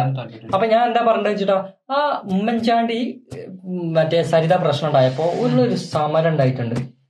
അതൊരു അത് അവർ അവരോരോ ഓരോ പ്രൊട്ടക്ട് ഒക്കെ ഉണ്ടായിരുന്നു ഭയങ്കര ഭയങ്കര ഇതായിരുന്നു. അവരെ പ്രൊട്ടസ്റ്റ് ഒക്കെ. ഭയങ്കര aggressive. അത്രമാത്രം പിന്നെ ഈ ഇപ്പൊ അടുത്ത ഒരു സ്ത്രീയുമായിട്ട് ഇവർക്ക് പ്രശ്നം ഉണ്ടായല്ലോ പിണറായി വിജയന്. ആ സ്വർണത്തിന്റെ പ്രശ്നം. അതത്ര മാത്രം ഇതായിട്ടില്ല. രണ്ടും ലേഡി പ്രശ്നമാണ്. ഇത്ര മാത്രം ഉണ്ടായിട്ടില്ല.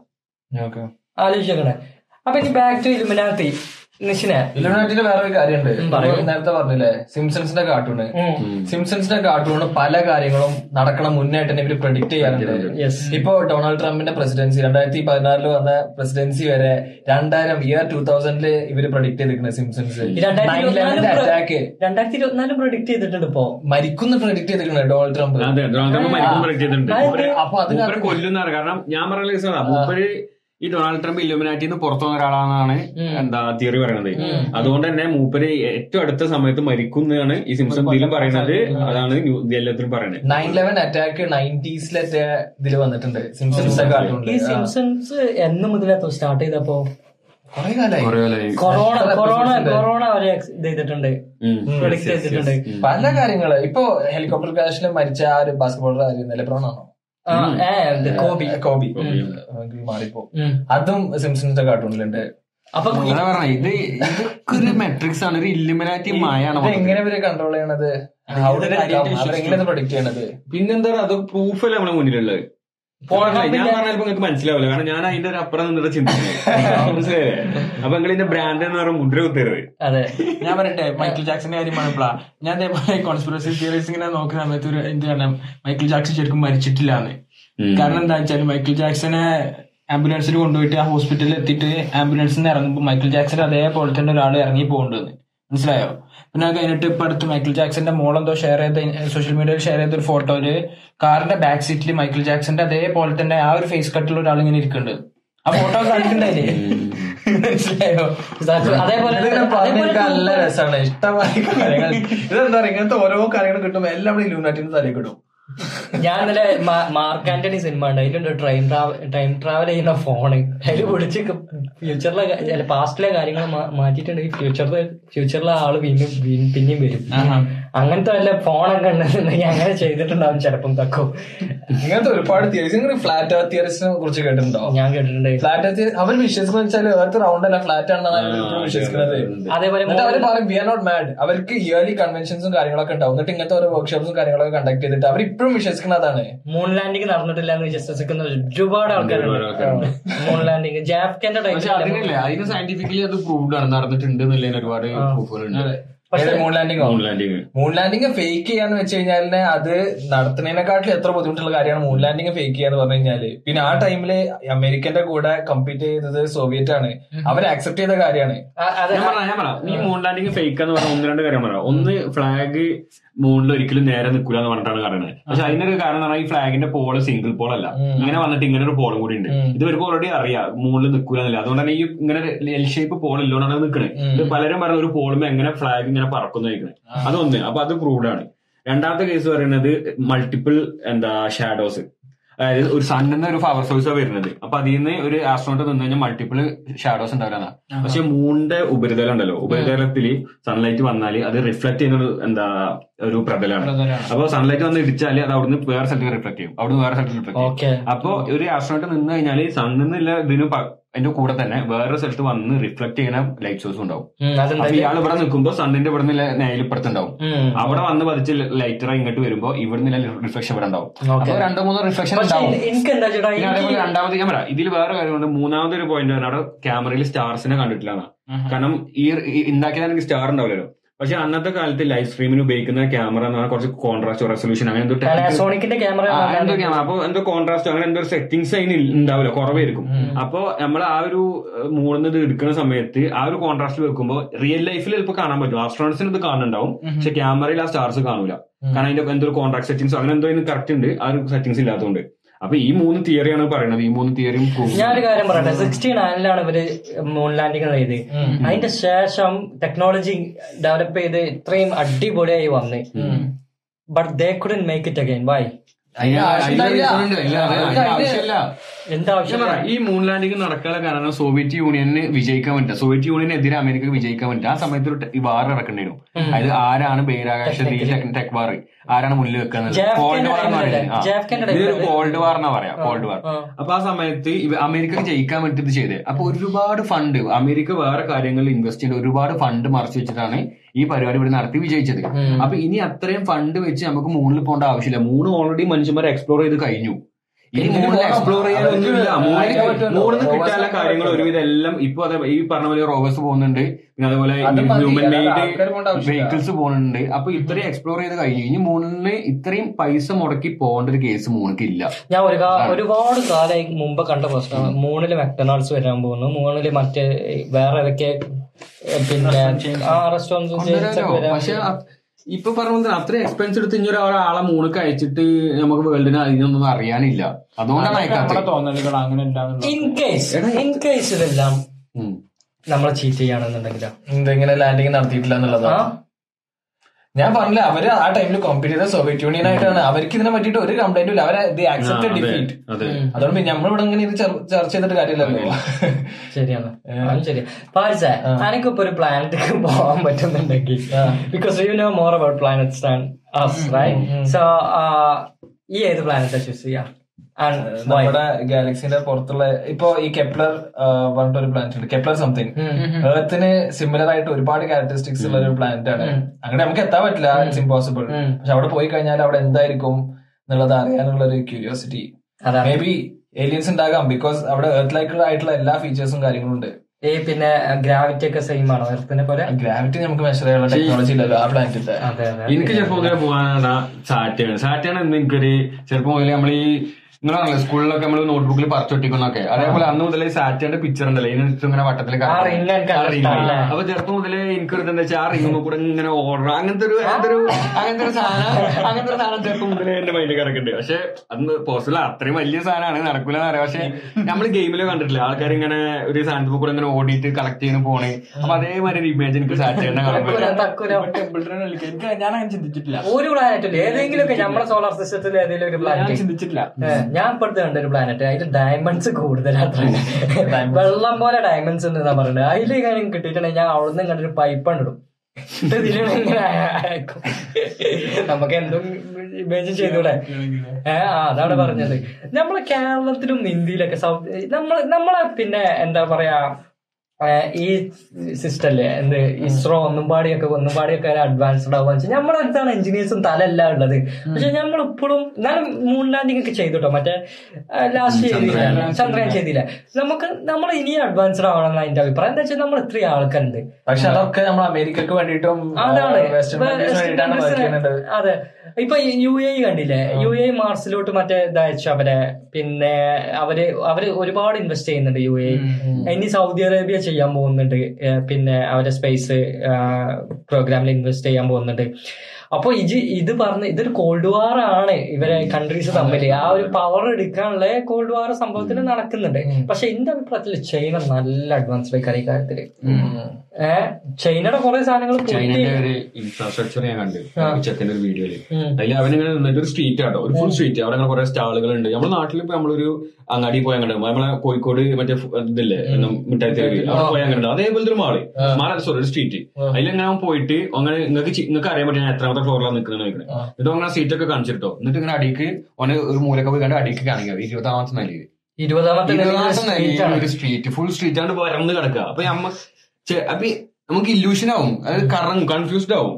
കാരണം അത്രയും ഫ്ലോർ അപ്പൊ അത്രയും ബിൽഡിംഗ് അവിടെ ഉണ്ട്. അതിന്റെ പുറത്തെല്ലാം കമ്പയർ ചെയ്തിട്ട് അവർ അവിടെ മാർക്കറ്റ് വലിയ മാർക്കറ്റ് ക്രിയേറ്റ് ചെയ്തിരിക്കുകയാണ്. അത് അത്രയും ഒരു അത്രയും സ്പേസിൽ അപ്പോ അത്രയും നമുക്ക് ചിന്തിക്കാവുന്നതിൽ അപ്പുറം ഇൻഫ്രാസ്ട്രക്ചർ ആണ് ചൈനയിലുള്ളത് എന്നാണ്. ചൈനയിലും ജപ്പി- ജപ്പാനിലൊക്കെ പോയാൽ തന്നെ ഉള്ളു ശരിക്കും ഇതൊക്കെ കണ്ടനുഭവിക്കാൻ പറയാം ജപ്പാൻക്ക് ഈ ജപ്പാൻ കുറച്ച് ബാക്ക്വേർഡാന്ന് പറയുന്നുണ്ടല്ലോ. പറയണ്ടല്ലോ അഡാപ്റ്റ് ചെയ്യാൻ വേണ്ടിട്ട് ടെക്നോളജിയിൽ എനിക്കറിയില്ല. പക്ഷെ അവിടെ അവിടെ പോയിട്ടുണ്ടെങ്കിൽ ഞാൻ കൊണ്ട് കണ്ട അവരെ അവിടുത്തെ പിന്നെ ആൾക്കാരുടെ പെരുമാറ്റം ജീവിക്കുന്ന രീതിയും കാര്യങ്ങളൊക്കെ അല്ല വളരെ നല്ലതാണ്. ഹൈജീന്റെ കാര്യത്തിലൊക്കെ ഉണ്ടല്ലോ. അവർ ക്ലാസ്സിൽ അവർക്ക് അതിന്റേതായിട്ടുള്ള പീരിയഡ്സും കാര്യങ്ങളൊക്കെ ഞാൻ ഉണ്ട്. പറഞ്ഞത്. പിന്നെ അവർ സ്കൂൾസ് കാര്യങ്ങളും മക്കളാണ് അവിടെ ക്ലീൻ ചെയ്യാ എന്നിട്ട് ഇപ്പൊ ഒരു സൈഡിൽ കൂടെ ഇപ്പൊ ഇങ്ങനെ നമ്മൾ കാണണ്ടല്ലോ. ഈ മെട്രോ സ്റ്റേഷൻ അവിടെ ഒക്കെ പോയി കഴിഞ്ഞാൽ രണ്ട് സ്റ്റേഴ്സ് ഉണ്ടാവും. മേലോട്ട് പോകാൻ സ്റ്റേഴ്സും താഴോട്ട് വരാൻ സ്റ്റേഴ്സും നമ്മളിവിടെ ഒക്കെ ആകെ അങ്ങോട്ടും ഇങ്ങോട്ടൊക്കെ മിക്സഡ് ആക്കിയിട്ടല്ല പോലും പക്ഷെ ഓരോ ഒരു സൈഡിൽ നിന്ന് വന്നാൽ ആ- സൈഡിൽ കൂടെ പോകുള്ളൂ അത് എത്ര തിരക്കാണെങ്കിലും ഈ ഒരു സൈഡ് കംപ്ലീറ്റ്ലി എം ടി ആയിരിക്കും മേലോട്ട് കേരളത്തിൽ. ജപ്പാനിലെ ഇവൻ പറഞ്ഞ കേസ് എന്റെ ഒരു ഫ്രണ്ട് നമ്മുടെ നാട്ടിൽ വർക്ക് ചെയ്യായിരുന്നു കമ്പനിയിൽ അവന് ഒരു മൂന്ന് മാസത്തേക്ക് ജപ്പാനിലെ ഒരു കമ്പനിക്ക് വർക്ക് ചെയ്യാൻ വേണ്ടി അവസരം കിട്ടി. അവൻ അവിടെ പോയി. അവിടെ ചെന്ന് അവൻ ആ കമ്പനിയിൽ വർക്ക് ചെയ്യുമ്പോൾ എങ്ങനെയാണെന്ന് വെച്ച് കഴിഞ്ഞാൽ ആൾക്കാർ ഓഫീസിന്റെ ഉള്ളിൽ തന്നെ ഇങ്ങനെ റെഡ് ലൈനും യെല്ലോ ലൈനും ഉണ്ട്. അപ്പൊ അങ്ങോട്ട് പോകുന്ന റെഡ് ലൈനിൽ കൂടെ മാത്രമേ പോകാൻ പാടുള്ളൂ. ഇങ്ങോട്ട് വരുമ്പോൾ യെല്ലോ ലൈനിൽ കൂടെ മാത്രമേ വരാൻ പാടുള്ളൂ. ഇത് നേരം ആണെങ്കിൽ പോലും അതിൽ നമ്മൾ അങ്ങോട്ടും കൂടെ പോകാൻ പറ്റില്ല. കറക്റ്റ് ആ ലൈനിൽ കൂടെ പോകാൻ വരിക. അതേപോലെ ടൈമിങ് ഇവർ പെർഫെക്റ്റ്. ടൈമിംഗ് ആറു മണിക്ക് പണി എന്ന് പറഞ്ഞാൽ കറക്റ്റ് ആറു മണിക്ക് അവിടെ എത്തും. കറക്റ്റ് ടൈമിൽ നിർത്തി പോവുകയും ചെയ്യും. ഒരു ഒരു ഒരു കമ്പ്യൂട്ടർ പ്രോഗ്രാംഡ് ആയിട്ടുള്ള അത്രയും സൂക്ഷ്മതയോടെ ജീവിക്കുന്ന ആൾക്കാരാണ് പറഞ്ഞു. പറഞ്ഞത് ഞാനൊരു വീഡിയോ ഉണ്ട് ഒരു മെട്രോ കറക്റ്റ് ടൈമിലാണ് മെട്രോ ഇല്ല വരിക. അവർ എന്നിട്ട് മെട്രോ രണ്ട് മിനിറ്റ് വൈകി. എന്നിട്ട് അതിനില്ല അതിന്റെ പിന്നെ ആരൊക്കെ വന്നിട്ട് മെട്രോയിൽ വർക്ക് ചെയ്യുന്ന ആൾക്കാർ വന്നിട്ട് മെട്രോന്റെ ഉള്ളിൽ പോയിക്കൊണ്ടിരിക്കുമ്പോൾ ഒരു കടലാസിൽ അതിന്റെ ഡ്രൈവർ എഴുതിയാണെന്നതുകൊണ്ട് അപ്പോളജൈസ് ചെയ്തിട്ടുള്ള ഒരു ലെറ്റർ എല്ലാവർക്കും കൊടുക്കുക. ആ രണ്ട് മിനിറ്റ് വൈകി അപ്പൊ അന്ന് നോക്കണം. ശരിക്കും നമ്മളെ നാടൊക്കെ ശരിക്കും കണ്ടുപിടിക്കണ്ടോ ഞാൻ നമ്മളൊക്കെ ഇപ്പൊ ഇവിടുന്ന് നാട്ടിൽ പോകുമ്പോ ഏറ്റവും ഫേസ് ഫേസ് ചെയ്യണ ഒരു ബുദ്ധിമുട്ട്? അതാണ്. വണ്ടി ഓടിക്കുമ്പോ കണ്ടില്ല ആറ്റിറ്റ്യൂഡും കാര്യങ്ങളൊക്കെ. ശരിക്കും ആദ്യത്തെ ആദ്യത്തെ ഒരാഴ്ച വെച്ചാൽ നരകാണ്. വണ്ടി എടുത്തോ പുറത്തേക്ക് ഇറങ്ങുമ്പോഴേ എനിക്കൊരു. അതല്ല ആൾക്കാരുടെ ആറ്റിറ്റ്യൂഡ് ഞാൻ പറയാം. എനിക്ക് ഒരു ഇൻസിഡന്റ് ഉണ്ടായിരുന്നു ഞാൻ ഫസ്റ്റ് ഇവിടെ വന്നതിന് ശേഷം ഏകദേശം ഒരു കൊല്ലം കണ്ടേ നാട്ടിൽ പോണേ. നാട്ടിൽ പോയപ്പോ എയർപോർട്ട് ഇവിടുന്ന് ആ സമയത്ത് ലൈസൻസ് ഇല്ല. ഞാൻ വണ്ടി ഒന്നും ഓടിച്ചിട്ടില്ല. നാട്ടിൽ പോയപ്പോ വണ്ടി എനിക്ക് ഓടിക്കാൻ ഭയങ്കര കമ്പത്തിൽ പോയതാണ് എയർപോർട്ടിൽ നിന്ന് വണ്ടി എടുത്ത് ഞാൻ അനിയന്റെ നിന്ന് വണ്ടി വാങ്ങിച്ച് ഞാൻ ഓടിക്കുകയാണ് എയർപോർട്ടിൽ നിന്ന് വരുന്ന ഞാൻ അങ്ങനെ വന്നൊരു ഓട്ടോറിക്ഷനാണ് പോയി. എനിക്ക് പെട്ടെന്ന് എനിക്കത് ഇതാൻ പറ്റില്ല. എനിക്ക് പെട്ടെന്ന് എന്തോ പറ്റിയ പോലെ വണ്ടി ഇടിച്ചോ അങ്ങനെ എന്തോ ഒരു ഫീലിംഗ് എന്നിട്ട് ഞാൻ പിന്നെ അവിടെ അപ്പൊ തന്നെ സൈഡാക്കി അനിയന് കൊടുത്തു. എന്നിട്ട് രണ്ടു ദിവസം കഴിഞ്ഞ് വന്നത് ഞാൻ വണ്ടി എടുത്തത് കാരണം നമ്മൾ ഒരു കൊല്ലം ഇവിടെ അങ്ങനെ വണ്ടിയൊക്കെ കണ്ട് അങ്ങനെ പോയിട്ട് എനിക്ക് പെട്ടെന്ന് പറ്റിയില്ല അവിടെ വണ്ടി. അതേപോലെ ജപ്പാനിലല്ലേ ജപ്പാനിൽ ഒരു ഒരു സ്കൂളിൽ ഒരു സ്റ്റുഡന്റ് അവൾ പഠിക്കുന്ന ഒരു ഒരു ഒരു ഉള്ളേരിയയിലാണ് ഒരു ആ ഒരു ട്രെയിനിന്റെ എൻഡിങ് സ്റ്റോപ്പാണ് അവിടുന്ന് ആ ട്രെയിനിന് ട്രെയിന് ഒരു ലാസ്റ്റ് സ്റ്റോപ്പ് ആ എൻഡിങ് സ്റ്റോപ്പിക്ക് പിന്നെ പ്രീവിയസ് സ്റ്റോപ്പിൽ നിന്ന് ആ എൻഡിങ് സ്റ്റോപ്പിക്ക് പിന്നെ ഒരുപാട് കിലോമീറ്റേഴ്സ് ഉണ്ട്. അപ്പൊ ഈ കുട്ടി എന്ത് ചെയ്ത് ഈ കുട്ടി ഒരു സ്കൂളിൽ പഠിക്കുന്ന ഒരു കുട്ടി ആയതുകൊണ്ട് ഗവൺമെന്റ് ഇത് ആ ട്രെയിൻ നിർത്തിയില്ല. ആ കുട്ടിയുടെ പഠനം കഴിയുന്നത് വരെ ആ സർവീസ് തുടർന്നു. അതെ ആ ആ സർവീസ് തുടർന്നു. അതായത് ആ കുട്ടി അവർ ഗവൺമെന്റിന് ഉപകാരപ്പെടാൻ പോകുന്ന ഒരു ആളായതുകൊണ്ടാണ് അവൾ പഠിച്ചു വലുതായിട്ട്. നമ്മുടെ നാട്ടിലൊക്കെ നോക്ക് വന്ദേ ഭാരതത്തിന് വേണ്ടി ഇപ്പോഴും വന്ദേ ഭാരത സ്പീഡ് കുറഞ്ഞു കൂടി അതിനൊക്കെ പറഞ്ഞിട്ട് ഇപ്പോഴും തിരക്കാം. അതിനുള്ള ഫുഡ് അത് ഫുഡ് ആ അതാ പറഞ്ഞത്. അപ്പോ ഇവരൊന്നും ചിന്തിക്കണില്ല. ഇത് പിന്നെ ഇങ്ങനെയൊക്കെ ചെയ്യുന്ന ഗവൺമെന്റ്സ് ഉണ്ട് എന്ന് ആലോചിക്കണം. ഇതും അതും ഒരു ഒരു ലോകത്താണ് ഈ ജീവിക്കുന്നത്. ഏഹ് ഗവൺമെന്റ് നന്നായുള്ള മെച്ചങ്ങളാണ് ഇതൊക്കെ. ആൾക്കാരെ സ്വന്തം ജനങ്ങളെ ടേക്ക് കെയർ ചെയ്യുന്ന സ്വന്തം ജനങ്ങളെ ആവശ്യം. ഇപ്പോ ഈ അറബ് രാഷ്ട്രങ്ങളിലൊക്കെ ഉണ്ട്. അറബ് രാഷ്ട്രത്തിലല്ല കുറെ രാഷ്ട്രങ്ങളിലുണ്ട്. അവരെ സ്റ്റുഡൻസിനെ ഇവർ പറഞ്ഞയക്കും. അവരെ സ്റ്റുഡൻസിനെ പറഞ്ഞയച്ചിട്ട് എന്ത് ചെയ്യും ഇവർ പിന്നെ തിരിച്ച് അതേപോലെ വരും. പഠിച്ച് പഠിച്ചു കഴിഞ്ഞാൽ പഠിക്കാനുള്ള പിന്നെ പണം കൊടുക്കും. അതേപോലെ പിന്നെ സ്കോളർഷിപ്പും കാര്യങ്ങളും ആ എല്ലാം കൊടുക്കും. ഫ്ലൈറ്റിൽ യാത്ര വരെ ടിക്കറ്റ് വരെ കൊടുക്കും. എന്നിട്ട് എന്ത് ചെയ്യും തിരിച്ചു ഇവന്റെ രാത്രി ഈ ഇവരെ കൺട്രിക്ക് തന്നെ തിരിച്ചു കൊണ്ടുവരും. അതെ. അപ്പൊ പൊട്ടൻഷ്യൽ ആ കുട്ടികളുടെ ഉണ്ട് മനസ്സിലാക്കിയിട്ടില്ലേ? അതാണ്.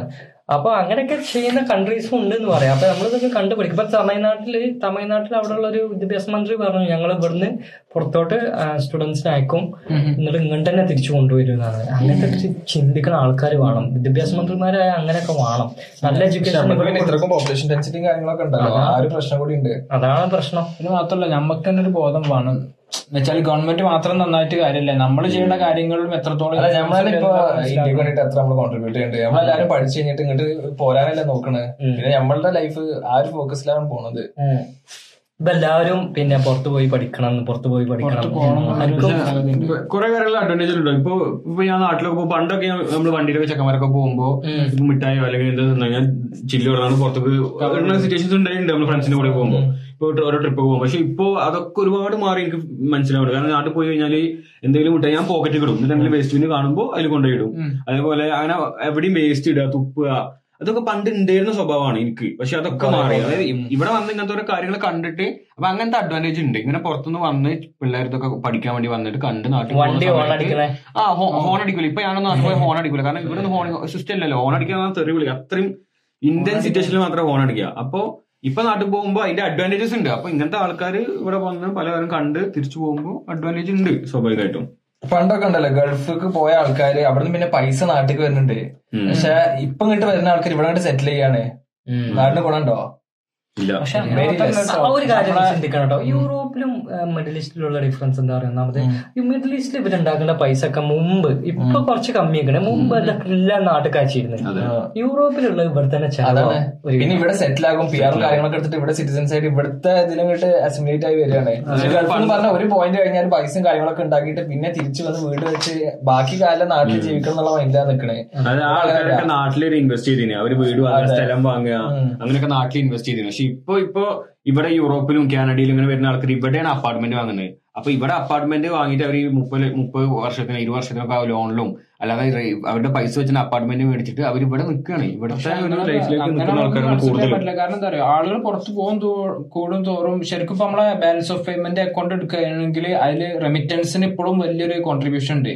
മനസ്സിലായോ? അത് ഓരോ വർഷം കൂടുതലും കൂടി കൂടി വരികയാണ്. ഞാൻ പറയട്ടെ. ഇപ്പൊ ഈ പറഞ്ഞ കേസിലാണ് ഇപ്പൊ ഇതുപോലെ ആൾക്കാർ ഇപ്പൊ നമ്മളൊക്കെ വന്നു. നമ്മുടെ ഫാമിലി ഒക്കെ ഇവിടെ ആയി. നമ്മളെ കുട്ടികൾ ഇവിടെ വളർന്നു വന്നിട്ട് പിന്നെ നമ്മളെ കുട്ടികൾ നാട്ടിൽ പോകില്ല പോകില്ല നമ്മളെ കുട്ടികൾ ഇവിടുത്തെ കൾച്ചറിലാണ് ജീവിക്കുന്നത്. ഇവിടുത്തെ കൾച്ചറിൽ പഠിച്ചു ഇവിടുത്തെ സ്കൂളിൽ പോയി. ഇവരെ ഇടയിൽ ജീവിച്ചു കഴിഞ്ഞാൽ അവർ നമ്മുടെ നാട്ടിൽ പോകില്ല അവർ വെക്കേഷനൊക്കെ പോയി വരുന്നത് ഒരിക്കലും പോയി കഴിഞ്ഞാൽ അവിടെ. സ്കൂളിൽ പഠിക്കാൻ അത്ര ബുദ്ധിമുട്ടുള്ള. കാര്യമായിരിക്കും. കാരണം ഇവിടുത്തെ ഇത്രയും കാര്യങ്ങൾ ശീലിച്ചിട്ടേ. പക്ഷെ പണ്ട് ഈ ഇവരെ ഈ എന്താ മിഡിൽ ഈസ്റ്റിലൊക്കെ പോകുന്ന ആൾക്കാർക്ക് അതാണ്. അന്ന് അവർ ഫാമിലിനെ അത്ര കൊണ്ടുപോയിട്ടുണ്ടായിരുന്നില്ല.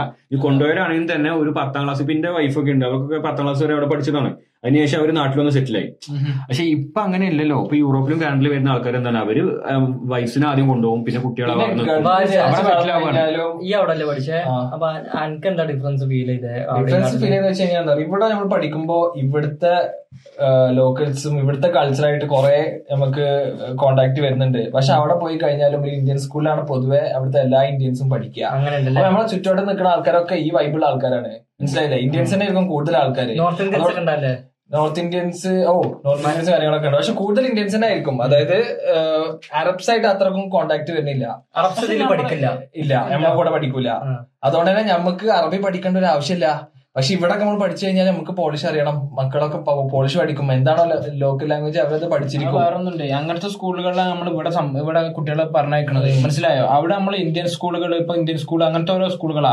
അവിടുത്തെ ഗവൺമെന്റ് സ്കൂളല്ല മനസ്സിലായോ? അതുകൊണ്ട് നമുക്ക് ഇംഗ്ലീഷ് പഠിക്കാം. ഇവിടെ ഉണ്ട് ബ്രിട്ടീഷ് സ്കൂൾ അങ്ങനത്തെ കാര്യങ്ങളൊക്കെ. അപ്പൊ നമുക്ക് ഇംഗ്ലീഷ് പഠിക്കേണ്ടി വരും ചിലപ്പോൾ നമ്മൾ നല്ല രീതിയിൽ കുട്ടികൾക്കായിട്ടൊരു സംഖ്യ മാറ്റി വെക്കേണ്ടി വരും അതിന്റെ ഫീസ് ഇവിടുത്തെ ഇവിടുത്തെ ഇപ്പൊ ഞാൻ പറയും എന്താ ഇവിടുത്തെ ഒരു ബ്രിട്ടീഷ് സ്കൂളിൽ പഠിക്കണമെങ്കിൽ ഇവിടുത്തെ മിനിമം വേജ് ഒരാൾക്ക് കിട്ടണുണ്ടല്ലോ. അതിന്റെ എന്താ ഫീസ് ഒരു കുട്ടിക്ക് വരുന്നുണ്ട്. അപ്പൊ ഒരു മിഡിൽ ക്ലാസ് പറയുന്ന ഒരാൾ അല്ലെങ്കിൽ നോർമലി വർക്കുന്ന ആൾക്ക് അത് അഫോർഡ് ചെയ്യാൻ പറ്റില്ല. അപ്പൊ സ്വാഭാവികമായിട്ട് ഇവിടുത്തെ ലോക്കൽ ലാംഗ്വേജ് പഠിപ്പിക്കുന്ന സ്കൂളിലാണ് വിടാൻ പറ്റുള്ളൂ. അങ്ങനെ അങ്ങനെ പക്ഷെ ഒരു ടൈം കഴിയുമ്പോൾ ചിലപ്പോ ആ ഒരു ബാരിയർ നമുക്ക് ഇല്ലാതാവും. ചിലപ്പോൾ മിഡിൽ ഈസ്റ്റിലൊക്കെ ആദ്യം പോകുന്ന സമയത്ത് ചിലപ്പോൾ മക്കളുള്ള ആളുകൾ ഇങ്ങനെ ഇന്ത്യൻ സ്കൂളും കാര്യങ്ങളൊന്നും ഉണ്ടായിക്കൊള്ളുന്നില്ല പക്ഷെ ഒരു ടൈം ആകുമ്പോഴുള്ളൂ ഇതൊക്കെ നമ്മളെ ആൾക്കാർ നമ്മളെ കൾച്ചറെല്ലാം അവിടെ ഉണ്ടാക്കി. ഫുഡ് പിന്നെ അത്രക്കും മലയാളീസ് പോകുന്നുണ്ടല്ലോ. ഇപ്പൊ ഗൾഫ് എന്ന് പറഞ്ഞ കൊച്ചു കേരള അയക്കണേ കൊച്ചു കേരള ആണ് അയക്കില്ലെന്നല്ല ഏറ്റവും കൂടുതൽ അല്ല ഞാൻ പറഞ്ഞ ഞാൻ പറഞ്ഞപ്പോളാ. നോർക്ക ഇപ്പൊ റീസെന്റ് കഴിഞ്ഞ വീക്കാന്നല്ല റീസെന്റ് ഒരു ഇത് പുറത്തു വിട്ടു ലോകത്ത് വൺ നയന്റി ടു കൺട്രീസ് അങ്ങനെയാണ് ഉള്ളത് അതിൽ വൺ എയ്റ്റി ഫൈവ് കൺട്രീസിലും മലയാളീസ് ഉണ്ട്. വൺ എയ്റ്റി ഫൈവ് കൺട്രീസിലും മലയാളീസ് മലയാളീസ് ഇല്ലാത്ത പാകിസ്ഥാനിലില്ല. അതിൽ എടുത്തിരിക്കുന്നത് പാകിസ്ഥാനിലുള്ള പാകിസ്ഥാനിൽ പാകിസ്ഥാനിലില്ല. നോർക്കന്റെ ഇത് പ്രകാരം പാകിസ്ഥാനിലില്ല. പിന്നെ വേറെ ഏതൊക്കെയോ ഒന്ന് രണ്ട് ബ്രസീൽ. അങ്ങനെ ബ്രസീലാണല്ലോ. വേറെ ഏതൊരു കൺട്രീസ് ബ്രസീലുണ്ട് ബ്രസീലുണ്ട്. പാകിസ്ഥാനില്ലാന്ന് ഞാൻ കണ്ടു. വേറെ ഏതൊക്കെ കൺട്രീസ് വൺ എയ്റ്റി ഫൈവ് കൺട്രീസിലും കൊറിയ എന്തായാലും നോർത്ത് കൊറിയ. അല്ലേ അപ്പൊ ഈ നോർക്ക വിട്ട ഈ ഒരു പുറത്ത് വിട്ട അല്ല, ആളുകൾ എസ്കേപ്പ് ആവാൻ നോക്കുക അതെ അതെ. അല്ല, അതാണ്. അപ്പൊ ഈ നോർക്ക ഇവിടുന്ന് അങ്ങോട്ട് ആൾ പോകും. എടാ, വിട്ട ഈ ലിസ്റ്റിൽ വൺ നയന്റി ടു കൺട്രീസിൽ വൺ എയ്റ്റി ഫൈവ് കൺട്രീസിൽ മലയാളീസ് ഉണ്ട്. മലയാളി പൊളിയല്ലെന്ന് അത്രയും മലയാളി ആൾക്കാരുണ്ട്. പൊളിയല്ലേ എന്ന് വെറുതെ അല്ലേ പറയുന്നത്. എവിടെ പോയാലും മലയാളിനെ ഇപ്പൊ ആഫ്രിക്കൻ കൺട്രീസിലൊക്കെ മലയാളീസ് ഒരുപാട് ബിസിനസ് തുടങ്ങുന്നുണ്ട്. ഇപ്പൊ ഈ കാണ്ട അവിടെ ബിൽഡ് ചെയ്ത കാര്യങ്ങൾക്ക് ആ, അതെ. അല്ല ആഫ്രിക്കൻസിലൊക്കെ പണ്ട് മുതൽ സെറ്റിൽഡ് ആയ മലയാളീസ് ഉണ്ട്. പണ്ട് മുതലേ എസ്റ്റാബ്ലിഷ് ആയ മലയാളീസ് ഉണ്ട് ആഫ്രിക്കയിലൊക്കെ ഒരു ആഫ്രിക്ക ഇപ്പൊ എക്സ്പ്ലോർ ചെയ്തൊരു മലയാളി ട്രാവലർ അല്ലേ ഇൻസ്റ്റാഗ്രാമിൽ ഹൈക്കിങ് ആ പുള്ളിക്കാരൻ ഒരുപാട് സ്ഥലത്ത് എത്തുന്നില്ലേ ആഫ്രിക്കയിൽ? പക്ഷെ അങ്ങനത്തെ ഒരു സ്റ്റൈലാണ് അവന്റെ ട്രാവലിങ് അതുകൊണ്ട് ഓനക്ക് ഒന്നും വിഷയമല്ല. എവിടെ കിടക്കണം എവിടെ ഭക്ഷണം അങ്ങനത്തെ ഒരു സെറ്റപ്പ് ഒന്നും ഇല്ല. ആ യാത്ര എൻജോയ് ചെയ്യുക എന്നുള്ളതാണ് മൂപ്പരൊരു അങ്ങനെ തുടങ്ങിയതേനല്ലോ. ഹിച്ചൈക്കിങ് ചെയ്തിട്ട്. ആദ്യം നോർത്ത് ഇങ്ങോട്ട് പോയി ഹിച്ചൈക്കിങ് ചെയ്തിട്ട് അങ്ങനെ അങ്ങനെ ഗ്രാജുവൽ സ്റ്റെപ്സ് ആണ്. ഇപ്പൊ നമ്മളെ മറ്റേ സൈക്ലിസ്റ്റ് വന്നിട്ടില്ലായിരുന്നു? ഫാസിൽ. ഫൈസ്. ആ. പുള്ളിക്കാരൻ അങ്ങനെയാണ്. റോഡിൽ എവിടൊക്കെ ക്യാമ്പ് ചെയ്യാ. ടെന്റ് ഉണ്ടാവും എപ്പോഴും കയ്യില്ല അല്ല റൂമും കാര്യങ്ങളൊന്നും എടുക്കുന്നില്ല. സിമ്പിൾ ആയിട്ടുള്ള ഫുഡ് ആയിരിക്കും.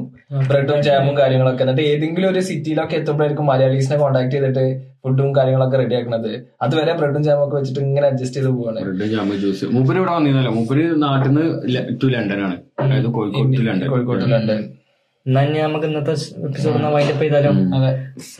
അപ്പൊ കൂടുതൽ വിശേഷങ്ങളുമായിട്ട് ബൈ